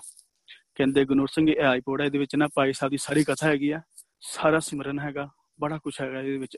83 ਜੀਬੀ ਪਤਾ ਨਹੀਂ 80 ਜੀਬੀ ਪਤਾ ਨਹੀਂ ਕਿੰਨੀ ਜੀਬੀ ਦਾ ਮੈਨੂੰ ਨਾ ਆਈਪੋਡ ਦਿੱਤਾ ਸੀਗਾ, ਜਿਹੜਾ ਕੰਨਾਂ ਲੱਗੇ। ਮੈਂ 4 ਦਿਨ ਇੰਨਾ ਜੁੜਿਆ ਆਈਪੋਡ ਨਾਲ, ਮੈਨੂੰ ਇਹ ਸਮਝ ਆ ਗਈ, ਮੈਂ ਕਿਹਾ, ਤੂੰ ਨਾ ਅਪਾਹਿਜ ਬੰਦਾ ਪਿਆ, ਅਪਾਹਿਜ। ਜਦੋਂ ਤੱਕ ਤੇਰੇ ਕੋਲ ਆਈਪੋਡ ਹੈਗਾ ਤਦ ਤੱਕ ਤੂੰ ਕਰ ਰਿਹਾ ਮੈਂ ਤਾਂ ਨਹੀਂ ਕਰ ਰਿਹਾ। ਮੈਂ ਉਸ ਤੋਂ ਬਾਅਦ ਵਾਹਿਗੁਰੂ ਮੇਰੀ ਕੰਪਲੀਟ ਡਿਗਰੀ ਸੀ ਤੇ ਮੈਨੂੰ ਕਿਸੇ ਨੇ ਕਿਹਾ ਕਿ ਤੇਰੀ ਨਾ ਮਤਲਬ ਜੌਬ ਮਿਲਦੀ ਨਹੀਂ ਪਈ ਸੀ, ਕਹਿੰਦੇ ਤੂੰ ਆਪਣੇ ਡਾਕੂਮੈਂਟਸ ਲੈ ਆ ਸਾਰੇ ਘਰੋਂ ਜਾ ਕੇ। ਮੁਰਾਦਾਬਾਦ ਸਾਡੇ ਆਂਦੇ ਕਿ ਰਸਤੇ 'ਚ ਮੁਰਾਦਾਬਾਦ ਆਂਦਾ ਤੇ ਸ਼ਾਮ ਨੂੰ 10 ਵਜੇ ਸੀ ਮੈਂ 11 ਵਜੇ ਮੇਰੀ ਟ੍ਰੇਨ ਰੁਕਣੀ ਸੀ ਉੱਥੇ ਤੇ ਮੈਂ ਉਤਰਨਾ ਸੀਗਾ। ਉਹ ਆਈਪੋਡ ਮੈਂ ਹਜੇ ਟ੍ਰੇਨ ਚੱਲਦੀ ਪਈ ਸੀ ਮੇਰੀ, ਮਤਲਬ ਕਿ ਇੱਕ ਸਟੇਸ਼ਨ ਤੋਂ ਟ੍ਰੇਨ ਨਿਕਲੀ ਤੇ ਜਿਹਦਾ ਸਪੀਡ ਫੜਦੀ ਹੁੰਦੀ ਹੈ ਨਾ, ਤੇ 40 ਤੋਂ 50 ਦੀ ਸਪੀਡ ਹੋਣੀ ਆ ਤੇ ਉਹ ਚੱਲਦੀ ਪਈ ਸੀ ਕਿ ਟ੍ਰੇਨ ਦੀ ਸਪੀਡ ਤੇ ਉਹ ਇੱਕ ਜਿਹੜੇ ਅੱਜ ਇੱਕ ਚੋਰ ਸੀਗੇ ਉਸ ਟਾਈਮ ਉੱਥੇ ਖੜੇ ਸੀ ਰੇਲ ਪਟਰੀ ਤੇ। ਜਦੋਂ ਸਟੇਸ਼ਨ ਤੋਂ ਰੇਲ ਚੱਲਦੀ ਹੈ ਨਾ, ਉਹਦੀ ਸਪੀਡ ਥੋੜੀ ਘੱਟ ਹੁੰਦੀ ਆ। ਤੇ ਕੁਝ ਸਮੇਂ ਤੱਕ ਜਿਹੜੇ ਚੋਰ ਹੁੰਦੇ ਨਾ ਉੱਥੇ ਖੜੇ ਹੁੰਦੇ ਆ ਕਿ ਕੋਈ ਵੀ ਚੀਜ਼ ਬੰਦਾ ਬਾਹਰ ਲਟਕਦਾ ਹੋਵੇ, ਉਹਦੀ ਜੇਬ ਤੋੜ ਲੈਣੀ ਜਾਂ ਕੁਝ ਹੱਥ 'ਚ ਫੋਨ ਫੜਾਗਾ ਫੋਨ ਛਿਲ ਲੈਣਾ। ਉਹ ਸੀਨ ਮੇਰੇ ਨਾਲ ਹੋਇਆ ਕਿ ਉਹਨਾਂ ਨੇ ਮੇਰੇ ਹੱਥ 'ਚ ਪੱਟਾ ਮਾਰ ਕੇ ਮੇਰਾ ਫੋਨ ਛਿਲਿਆ ਤੇ ਗੱਡੀ ਤੋਂ ਕੁੱਦ ਗਏ ਮਤਲਬ ਕਿ ਚੜੇ ਤੇ ਕੁੱਦ ਗਏ ਤੇ ਮੈਂ ਕਿਹਾ, ਮੇਰਾ ਵਾਹਿਗੁਰੂ ਚਲਾ ਗਿਆ। ਮੈਂ ਜਸਟ ਇੰਨਾ ਹੀ ਸੋਚਿਆ। ਮੈਨੂੰ ਇਹ ਸੋਚਦੇ ਸੋਚਦਾ ਟ੍ਰੇਨ ਦੀ ਸਪੀਡ ਇੰਨੀ ਵੱਧ ਚੁੱਕੀ ਸੀ, ਸ਼ਾਇਦ ਕੋਈ ਹੋਰ ਹੁੰਦਾ ਤਾਂ ਕਦੀ ਛਾਲ ਮਾਰਦਾ ਹੀ ਨਾ। ਯਕੀਨ ਕਰੋ ਸੰਗਤ ਜੀ, ਜਦੋਂ ਮੈਨੂੰ ਇੰਨਾ ਸਾਹਸ ਹੋਇਆ ਕਿ ਮੇਰਾ ਵਾਹਿਗੁਰੂ ਚਲਾ ਗਿਆ। ਮੈਨੂੰ ਸੰਗਤ ਨੇ ਚੀਜ਼ ਦੀ, ਸੰਗਤ ਦੀ ਚੀਜ਼ ਸੀ ਉਹ ਤਾਂ। ਮੈਂ ਮੈਂ ਕਿੱਦਾਂ ਛੱਡ ਮੈਂ ਵੀ ਜੰਪ ਮਾਰਤੀ ਉੱਥੇ। ਤੇ ਮੈਂ ਬੜੀ ਦੂਰ ਰਗੜਦਾ ਆ ਗਿਆ। ਪਰ ਯਕੀਨ ਕਰਿਓ ਮੈਨੂੰ ਇੰਨਾ, ਇੰਨੀ ਹਿੰਮਤ ਮਿਲੀ ਉਸ ਚੀਜ਼ ਦੀ ਕਿ ਮੈਂ ਉਸ ਉਸ ਚੀਜ਼ ਵਾਸਤੇ ਭੱਜਿਆ। ਲਿਟਰਲੀ ਭੱਜਿਆ ਉਸ ਉਹ ਬੰਦੇ ਪਿੱਛੇ। ਪਰ ਗੱਡੀ ਖੜੀ ਦੇ ਵਿੱਚੋਂ ਬੰਦਾ ਜਦੋਂ ਟ੍ਰੇਨ ਨਿਕਲੀ ਤੇ ਉਹ ਬੰਦਾ ਮੈਂ ਉਹਦੇ ਦੋ ਤਿੰਨ ਸੱਚੀ ਦਾ ਪੱਥਰ ਹੀ ਫੈਕੇ ਉਹਦੇ ਵੱਲ ਕਿ ਬੰਦਾ ਰੁਕ ਜੇ। ਮੈਨੂੰ ਮੈਨੂੰ ਕਹਿਣਾ ਕੁਝ ਨਹੀਂ ਸੀਗਾ, ਪਰ ਮੈਨੂੰ ਐਸੇ ਕਿ ਰੁਕ ਜਾ, ਮੈਨੂੰ ਮੇਰੀ ਚੀਜ਼ ਦੇ ਦੇ। ਪਰ ਨਹੀਂ ਮਿਲਿਆ। ਮੈਂ ਜਦੋਂ ਇੱਕ ਤਾਂ ਮੈਂ ਰਸਤੇ ਵਿੱਚ ਉਤਰ ਗਿਆ। ਹੁਣ ਮੈਨੂੰ ਜਾਣਾ ਸੀ ਅੱਗੇ। ਮੈਂ ਗੁਰੂ ਪਾਸ਼ਾ ਨੂੰ ਮੈਂ ਕਿ ਗੁਰੂ ਪਾਸ਼ਾ ਦੋ ਚੀਜ਼ਾਂ ਹੋ ਗਈਆਂ। ਇੱਕ ਤਾਂ ਮੈਂ ਹੁਣ ਮੇਰਾ ਸਮਾਨ ਚਲਾ ਗਿਆ। ਦੂਜਾ, ਮੈਂ ਕਿ ਹੁਣ ਇਹ ਵੀ ਜਗ੍ਹਾ ਉਤਰ ਗਿਆ। ਜਿੱਥੋਂ ਸਟੇਸ਼ਨ ਵੀ ਬਹੁਤ ਦੂਰ ਆ। ਤੇ ਨੇੜੇ ਥੜੇ ਘਰ ਵੀ ਕੋਈ ਨਹੀਂ ਹੈਗਾ ਤੇ ਰਾਤ ਦੇ 11 10 10:30 ਵਜ ਗਏ ਤੇ ਮੇਰੀ 11 ਵਜੇ ਟ੍ਰੇਨ ਆ। ਵਾਹਿਗੁਰੂ, ਇੱਕ ਸਿੰਘ ਆਇਆ। ਮੋਟਰਸਾਈਕਲ ਤੇ। ਕਹਿੰਦਾ, ਹਾਂਜੀ ਬਾਜੀ ਇੱਥੇ ਕਿੱਦਾਂ? ਮੈਂ ਕਿਹਾ, ਵਾਹਿਗੁਰੂ, ਕੁਛ ਨਹੀਂ, ਮੇਰਾ ਕੁਝ ਸਮਾਨ ਚੋਰੀ ਹੋ ਗਿਆ। ਉਹ ਕਹਿੰਦਾ, ਕੋਈ ਗੱਲ ਨਹੀਂ, ਜਿਸ ਕੀ ਬਸ ਸੋਈ ਲੈ ਜਾਏਗਾ, ਕਿਸ ਆਗੇ ਕੀਜੇ ਰੋਸ। ਹਨਾ? ਮੈਂ ਉਹਦੀ, ਮੈਨੂੰ ਪਹਿਲੀ, ਮੈਨੂੰ ਤਾਂ ਗੁਰੂ ਵਾਲੀ ਪਤਾ ਨਹੀਂ ਸੀ ਨਾ ਕਹਿੰਦਾ, ਮੈਂ ਕਿਹਾ, ਹੈ? ਮੈਂ ਕਿਹਾ ਬਾਜੀ ਕੀ ਕਿਹਾ ਤੁਸੀਂ? ਦੁਬਾਰਾ ਬੋਲਿਓ। ਫਿਰ ਉਹਨੇ ਵਾਲੀ ਤੱਕ ਸੇ ਨਹੀਂ ਜਿਸ ਕੀ ਸੋਈ ਲੈ ਜਾ ਕਿਸ ਆਗੇ ਕੀਜੇ ਰੋਸ। ਮਤਲਬ ਕਿ ਮੈਨੂੰ ਸ਼ਾਇਦ ਮੈਂ ਗਲਤ ਬੋਲ ਰਿਹਾ ਜੇ ਬਟ ਇਹੀ ਤੁਕ ਸੀਗੀ ਉਦੋਂ। ਤੇ ਮਤਲਬ ਕਿ जिसकी वस्तु कोई ले जाएगा रोज किसी से क्या किसी ਹਾਂ ਹਾਂ ਇਹ ਸੌਰੀ ਮੈਨੂੰ ਲੱਗ ਰਿਹਾ ਸੀ ਮੈਂ ਗਲਤ ਬੋਲ ਰਿਹਾ ਤੇ ਤੇ ਉਹਨੇ ਮੈਂ ਕਿਹਾ ਅੱਛਾ ਮੈਂ ਕਿਹਾ ਮੈਂ ਸਾਰੇ ਰਸਤੇ ਵਾਇਗਰੂ ਮੈਨੂੰ ਉਹਨੇ ਨਾ ਰੋਡ ਤੇ ਖੜਾ ਕੀਤਾ ਰੋਡ ਤੇ ਖੜੇ ਹੁੰਦੇ ਸਾਰੀ ਮੇਰੇ ਕੋਲ ਬੱਸ ਆ ਗਈ ਨਾ ਮੈਨੂੰ ਬੰਦਾ ਦਿਖਿਆ ਰੋਡ ਤੇ ਕਿਉਂਕਿ ਹੁਣ ਦੇਖੋ ਬੰਦੇ ਨੇ ਖੜਾ ਕੀਤਾ ਤੇ ਬਾਈਕ ਨਾ ਇੱਧਰ ਵਾਲੇ ਪਾਸੇ ਕੁਛ ਨਹੀਂ ਇੱਧਰ ਵਾਲੇ ਪਾਸੇ ਉਹਨੇ ਅੱਗੇ ਦਿਖਣਾ ਸੀ ਅਗਰ ਕੋਈ ਬੰਦਾ ਹੁੰਦਾ ਨਾ ਉਹਨੇ ਦਿਖਣਾ ਸੀਗਾ ਬਾਈਕ ਤੇ ਜਾਂਦੇ ਤੇ ਮੈਂ ਉਹਨੂੰ ਸੋਚਿਆ, ਮੈਂ ਹੱਥ ਲਾਉਂਗਾ, ਉਹਨੂੰ ਸ਼ੁਕਰ ਕਰੂੰਗਾ ਥੈਂਕ ਯੂ ਬੋਲੂੰਗਾ। ਨਾ ਮੈਨੂੰ ਬਾਈਕ ਦਿਖਣਾ ਬੰਦਾ ਦਿਖਿਆ ਤੇ ਮੈਂ ਆਰਾਮ ਨਾਲ ਉਸ ਜਗ੍ਹਾ ਤੇ ਪੁਰ। ਮੈਨੂੰ ਵਾਹਿਗੁਰੂ, ਮੈਂ ਜਦ ਘਰ ਪਹੁੰਚਿਆ, ਸਾਰੀ ਰਾਤ ਮੈਂ ਬੈਠ ਕੇ ਸਿਮਰਨ ਕੀਤਾ ਗੁਰੂ ਪਾਸ਼ਾ ਜੀ ਦਾ। ਮੈਂ ਗੁਰੂ ਪਾਸ਼ਾ ਜੀ, ਇਹ ਗੱਲ ਮੈਨੂੰ ਹੁਣ ਤੱਕ ਮੇਰੇ ਕੰਨਾਂ 'ਚ ਜਿਹੜੀ ਮੈਂ ਨਾ ਕਈ ਵਾਰੀ ਅਸੀਂ ਬੜਾ ਬੜਾ ਅਨਕੌਂਸ਼ੀਅਸ ਮਾਈਂਡ ਜਿਹੜੇ ਹੁੰਦਾ ਨਾ, ਸੁੱਤੇ ਵੀ ਨਹੀਂ ਸੌਂਦੇ ਸੀ ਕਈ ਵਾਰੀ ਇਦਾਂ ਹੁੰਦਾ ਸਾਡੇ ਨਾਲ ਤੇ ਮੈਂ ਇਹੀ ਸੋਚਿਆ, ਮੈਂ ਗੁਰੂ ਪਾਸ਼ਾ ਕੀ ਬੋਲ ਕੇ ਚਲਾ ਗਿਆ ਉਹ, ਕੀ ਬੋਲ ਕੇ ਚਲਾ ਗਿਆ? ਨਾ ਮੇਰੇ ਕੋਲ ਫੋਨ ਸੀਗਾ, ਮੈਂ ਸ਼ਬਦ ਲੱਭ ਪਾਂਦਾ ਤੇ ਮੈਂ ਹੁਣ ਕਿਸੇ ਨੂੰ ਫੋਨ ਕਰਾਂ ਮੈਨੂੰ ਸ਼ਬਦ ਵੀ ਮੈਂ ਫਿਰ ਇੱਕ ਮੈਂ ਸਿੰਘ ਨੂੰ ਫੋਨ ਕੀਤਾ ਤੇ ਮੈਂ ਕਿਹਾ, ਯਾਰ, ਅਰਥ ਸਮਝਾ ਮੈਨੂੰ ਕੀ ਆ? ਕਹਿੰਦੇ, ਬਸ ਕਹਿੰਦੇ ਸਾਫ਼ ਜੀ ਅਰਥ ਹੈਗਾ ਦਾ ਜਿਹਦੀ ਚੀਜ਼ ਸੀ ਉਹ ਲੈ ਗਿਆ। ਤੇ ਵਾਹਿਗੁਰੂ, ਮੈਂ ਆਪ ਜੀ ਦੱਸ ਰਿਹਾ ਕਿ ਦੇਖੋ, ਗੁਰੂ ਪਾਤਸ਼ਾਹ ਜੀ ਨੇ ਮੈਨੂੰ ਉੱਥੋਂ ਕਿੱਦਾਂ ਉਸ, ਮੈਂ ਕੀ ਸੋਚਿਆ ਸੀ ਦੋ ਦਿਨ ਪਹਿਲਾਂ? ਮੈਂ ਹੈਂਡੀਕੈਪਟ ਹੋ ਰਿਹਾ। ਮੈਂ ਇਸ ਚੀਜ਼ ਨਾਲ ਇੰਨਾ ਜੁੜ ਰਿਹਾ ਕਿ ਮੈਨੂੰ ਆਪ ਦਾ, ਮੈਂ ਇਸ ਤੇ ਕਿਤੇ ਡਿਪੈਂਡ ਹੀ ਨਾ ਜਾਵਾਂ। ਜਦ ਇਹ ਇੱਕ ਆਕਸੀਜਨ ਹੁੰਦੀ ਨਾ, ਜਦ ਤੱਕ ਆਕਸੀਜਨ ਮਿਲੇਗੀ ਤਬ ਕਰੂਗਾ, ਬੰਦਾ ਜੀਵ ਨਹੀਂ ਤਾਂ ਮਰ ਜਾਏਗਾ। ਮੈਨੂੰ ਇਹ ਅੰਦਰ ਤੋਂ ਡਰ ਪੈਦਾ ਹੋਈ ਆ ਰਿਹਾ ਸੀਗਾ, ਪਰ ਗੁਰੂ ਪਾਸ਼ਾ ਨੇ ਮੇਰੇ ਤੋਂ ਚੀਜ਼ ਹੀ ਛਿਨ ਲਈ ਕਿ ਕਿਤੇ ਤੂੰ ਇੰਨਾ ਜੋਗਾ ਨਾ ਰਹਿ ਜੇ। ਤੇ ਫਿਰ ਉੱਥੋਂ ਫਸਾਇਆ ਵੀ ਆਪ ਵੀ। ਹੁਣ ਮੈਂ ਗੱਲ ਤਾਂ ਦੱਸੀ ਆ, ਫਸਾਇਆ ਵੀ ਆਪ ਵੀ, ਲਿਆ ਵੀ ਆਪ ਵੀ, ਤੇ ਕੱਢਿਆ ਵੀ ਆਪ ਹੀ ਕੌਣ, ਉੱਥੇ ਪੱਟੀਆਂ ਤੇ ਬਾਈਕ ਲੈ ਕੇ ਕੌਣ ਆਂਦਾ ਦੱਸੋ ਵਾਹਿਗੁਰੂ, ਤੁਸੀਂ ਜਸਟ ਇਮੇਜਿਨ ਕਿ ਪ੍ਰੈਕਟੀਕਲ ਜੇ ਸੋਚੋਗੇ ਇੱਕ ਪੱਟੀਆਂ ਤੇ ਖੜਾ ਹੋਇਆ ਬੰਦਾ, ਛੋਟੀ ਪਤਲੀ ਜੀ ਰੋਡ ਜਾ ਰਹੀ ਜਿੱਥੇ ਚੱਲਣ ਜੋਗੀ ਬਾਈਕ ਵੀ ਨਹੀਂ, ਬੰਦਾ ਪੈਦਲ ਚੱਲ ਸੋ ਵਈ ਸੋਚੇ, ਉੱਥੇ ਬੰਦਾ ਬਾਈਕ ਲੈ ਕੇ ਆ ਕੇ ਕਹਿੰਦਾ ਕਿ ਹਾਂਜੀ ਭਾਜੀ ਕੀ ਹੋ ਗਿਆ? ਤੇ ਉੱਥੇ ਗੁਰੂ ਪਾਤਸ਼ਾਹ ਜੀ ਆਏ, ਫਿਰ ਮੈਨੂੰ ਛਡਾਣ ਨਿਕਲੇ ਕਾਲ ਵਾਸਤੇ ਮੈਂ ਵਾਹਿਗੁਰੂ, ਮੈਂ ਇੰਨੇ ਐਗਜ਼ਾਮਪਲ ਹੈਗੇ ਆ, ਸਮਾਂ ਮੈਨੂੰ ਇਜਾਜ਼ਤ ਨਹੀਂ ਦਿੰਦਾ ਇਹਨਾਂ ਬੋਲਣ ਦਾ। ਮੈਂ ਮਤਲਬ ਕਿ ਸੱਚੀ ਦੱਸ ਰਿਹਾ, ਮੈਂ ਇੱਕ ਇੱਕ ਗੱਲ, ਮੇਰੇ ਨਾਲ ਤੇ ਇੰਨੇ ਪ੍ਰੈਕਟੀਕਲ ਹੋਇਆ ਨਾ, ਸੰਗਤ ਮੈਂ ਕਈ ਵਾਰੀ ਸੰਗਤ ਦੇ ਵਿੱਚ ਵੀ ਦੱਸਿਆ, ਇਹ ਤਾਂ ਜਸਟ ਬਹੁਤ ਛੋਟਾ ਜਿਹਾ ਪ੍ਰੈਕਟੀਕਲ ਆ, ਕਿ ਮੈਂ ਤੁਹਾਨੂੰ ਦੱਸ ਰਿਹਾ ਕਿ ਅਸੀਂ ਅਸੀਂ ਕਿੱਥੇ ਇੱਕ ਚੀਜ਼ ਨੂੰ ਜਦੋਂ ਅਸੀਂ ਜੁੜਦੇ ਆ ਨਾ, ਸਾਨੂੰ ਉਸ ਚੀਜ਼ ਦਾ ਵਿਚਾਰ ਜ਼ਰੂਰ ਕਰਨੀ ਚਾਹੀਦੀ ਆ ਕਿ ਜਿੱਦਾਂ ਹੁਣ ਮੇਰੇ ਅੰਦਰ ਇਹ ਚੀਜ਼ ਆਈ ਕਿ ਯਾਰ ਸੱਚੀ ਕਈ ਵਾਰੀ ਮੈਂ ਸੋਚਦਾ ਹੁੰਦਾ, ਅੱਜ ਵੀ ਮੈਨੂੰ ਇਸ ਚੀਜ਼ ਦਾ ਯਾਦ ਹੈ ਕਿ ਮੈਂ ਬੜਾ ਖੁਸ਼ ਸੀਗਾ ਉਦੋਂ ਜਦੋਂ ਮੈਨੂੰ ਚੀਜ਼ ਲੈ ਕੇ ਦਿੱਤੀ ਸੀ, ਮਤਲਬ ਕਿ ਸੰਗਤ ਮੈਂ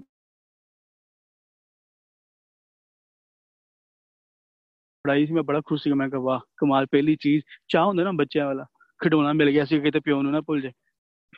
ਮੈਂ ਗੱਲ ਆਪ ਜੀ ਨੂੰ ਦੱਸਾਂ ਵਾਹਿਗੁਰੂ ਮੈਂ ਸੰਗਤ ਕਰਕੇ ਵੀ ਸੰਗਤ ਨਹੀਂ ਕਰਦਾ ਪਿਆ ਸੀਗਾ। ਹੁਣ ਮੈਂ ਇਸ ਤੱਤ ਧਿਆਨਾ ਚਾਹੁੰਦਾ ਤੁਹਾਡੇ ਨਾਲ। ਗੁਰੂ ਪਾਤਸ਼ਾਹ ਜੀ ਅੱਗੇ ਅਰਦਾਸ ਬੇਨਤੀ ਕਰਿਆ ਕਰੋ ਕਿ ਸੰਗਤ ਵਿੱਚ ਜਾ ਕੇ ਸਾਡੀ ਸੰਗਤ ਹੋ ਜਾਏ। ਬਹੁਤ ਵੱਡੀ ਗੱਲ ਹੈ ਕਹਿਣ ਨੂੰ ਮੈਂ ਉਹ ਆਈਪੋਡ ਨਾਲ ਸੰਗਤ ਕਰਦਾ ਪਿਆ ਸੀਗਾ, ਪਰ ਮੇਰੀ ਸੰਗਤ ਨਹੀਂ ਹੋ ਰਹੀ ਸੀ। ਮੈਂ ਇੱਕ ਵਸਤੂ ਨਾਲ ਜੁੜਦਾ ਪਿਆ ਸੀ, ਜਿਹੜੀ ਮੈਨੂੰ ਕਦੀ ਵੀ ਛੱਡ ਕੇ ਚੱਲ ਜਾਂਦੀ ਤੇ ਮੈਂ ਸ਼ਾਇਦ ਉਹ ਫਿਰ ਮੈਨੂੰ ਆਦਤ ਹੀ ਪੈ ਜਾਣੀ ਸੀ ਉਹ ਚੀਜ਼ਾਂ ਦੀ। ਤੋਂ ਮੇਰੀ ਸੰਗਤ ਮੈਨੂੰ ਲੋਕਾਂ ਦੇ ਭਾਣੇ ਬੜਾ ਕੰਨ 'ਚ ਹੈੱਡਫੋਨ ਲਾ ਕੇ ਕੀਰਤਨ ਸੁਣਦਾ ਪਿਆ, ਨਹੀਂ ਨਹੀਂ, ਠੀਕ ਆ, ਉਹ ਸਮਾਂ ਤੇਰਾ, ਠੀਕ ਆ, ਤੂੰ ਚੰਗੇ ਪਾਸੇ ਲਾ ਰਿਹਾ। ਪਰ ਮੈਨੂੰ ਇਹ ਫੀਲ ਹੋ ਰਿਹਾ ਸੀਗਾ ਕਿ ਮੈਨੂੰ ਗੁਰੂ ਪਾਤਸ਼ਾਹ ਜੀ ਨੇ ਉਸ ਚੀਜ਼ ਤੋਂ ਕੱਢ ਲਿਆ, ਉਸ ਮੋਹ ਦੇ ਵਿੱਚੋਂ ਕੱਢ ਲਿਆ। ਮਾਇਆ ਹੈ ਨਾ, ਕਿਸੇ ਰੂਪ 'ਚ ਵੀ ਆ ਸਕਦੀ ਆ। ਜਦੋਂ ਥੋੜਾ ਮਾਇਆ, ਤੁਹਾਨੂੰ ਇਹ ਤੇ ਗੱਲ ਮੈਨੂੰ ਕਹਿਣੀ ਵੀ ਚਾਹੀਦੀ ਤੁਹਾਡੇ ਸਾਰਿਆਂ ਅੱਗੇ, ਕਿਉਂਕਿ ਤੁਸੀਂ ਮੇਰੇ ਤੋਂ ਬਹੁਤ ਬਹੁਤ ਵੱਡੇ ਹੋ, ਕਿ ਕਿਸੇ ਚੀਜ਼ ਦੇ ਰੂਪ 'ਚ ਵੀ ਆ ਕੇ ਮਾਇਆ ਤੁਹਾਨੂੰ ਆਪਣੇ ਗੱਲ ਨਾਲ ਜੱਫੀ ਪਾ ਕੇ ਮਾਰ ਸਕਦੀ ਤੁਹਾਨੂੰ ਤਾਂ। ਤੇ ਉਹ ਚੀਜ਼ ਮੈਂ ਦੱਸ ਰਿਹਾ ਕਿ ਸਾਡੀ ਸੰਗਤ ਵਿੱਚ ਜਾ ਕੇ ਸੰਗਤ ਨਹੀਂ ਹੋ ਰਹੀ ਸੀ ਉਹ ਮੇਰੀ। ਮੈਂ ਕਿੰਨਾ ਖੁਸ਼ ਸੀਗਾ ਕਿ ਮੇਰੀ ਸੰਗਤ ਹੋ ਰਹੀ ਹੈ, ਪਰ ਨਹੀਂ, ਸੰਗਤ ਨਹੀਂ ਹੋ ਰਹੀ ਸੀ। ਮੈਂ ਐਵੇਂ ਜੇ ਮਾਲ ਜਾਇਆ ਮਾਇਆ ਜਾਲ ਵਿੱਚ ਫਸ ਰਿਹਾ ਸੀਗਾ। ਸ਼ਾਇਦ ਨੂੰ ਉਸ ਇਕਵਿਪਮੈਂਟ ਦੀ ਹਮੇਸ਼ਾ ਲੋੜ ਰਹਿਣੀ ਸੀਗੀ। ਤੇ ਵਾਹਿਗੁਰੂ, ਇਹ ਮੇਰਾ ਛੋਟਾ ਜਿਹਾ ਇੱਕ ਸੀਨ ਸੀਗਾ। ਇਹ ਡਾਕੂਮੈਂਟਸ ਤੇ ਮੈਂ ਇਹ ਗੱਲ ਤਾਂ ਦੱਸੀ ਆ ਇਹ ਐਗਜ਼ਾਮਪਲ ਮੈਂ ਤਾਂ ਨਾਲ ਜੋੜਿਆ ਤੁਹਾਡੇ, ਕਿਉਂਕਿ ਆਪੇ ਗੁਰੂ ਪਾਤਸ਼ਾਹ ਜੀ ਨੇ ਮੈਨੂੰ ਜਗ੍ਹਾ ਤੋਂ ਕੱਢਿਆ। ਆਪਣੀ ਬਾਹ ਫੜਾ ਕੇ।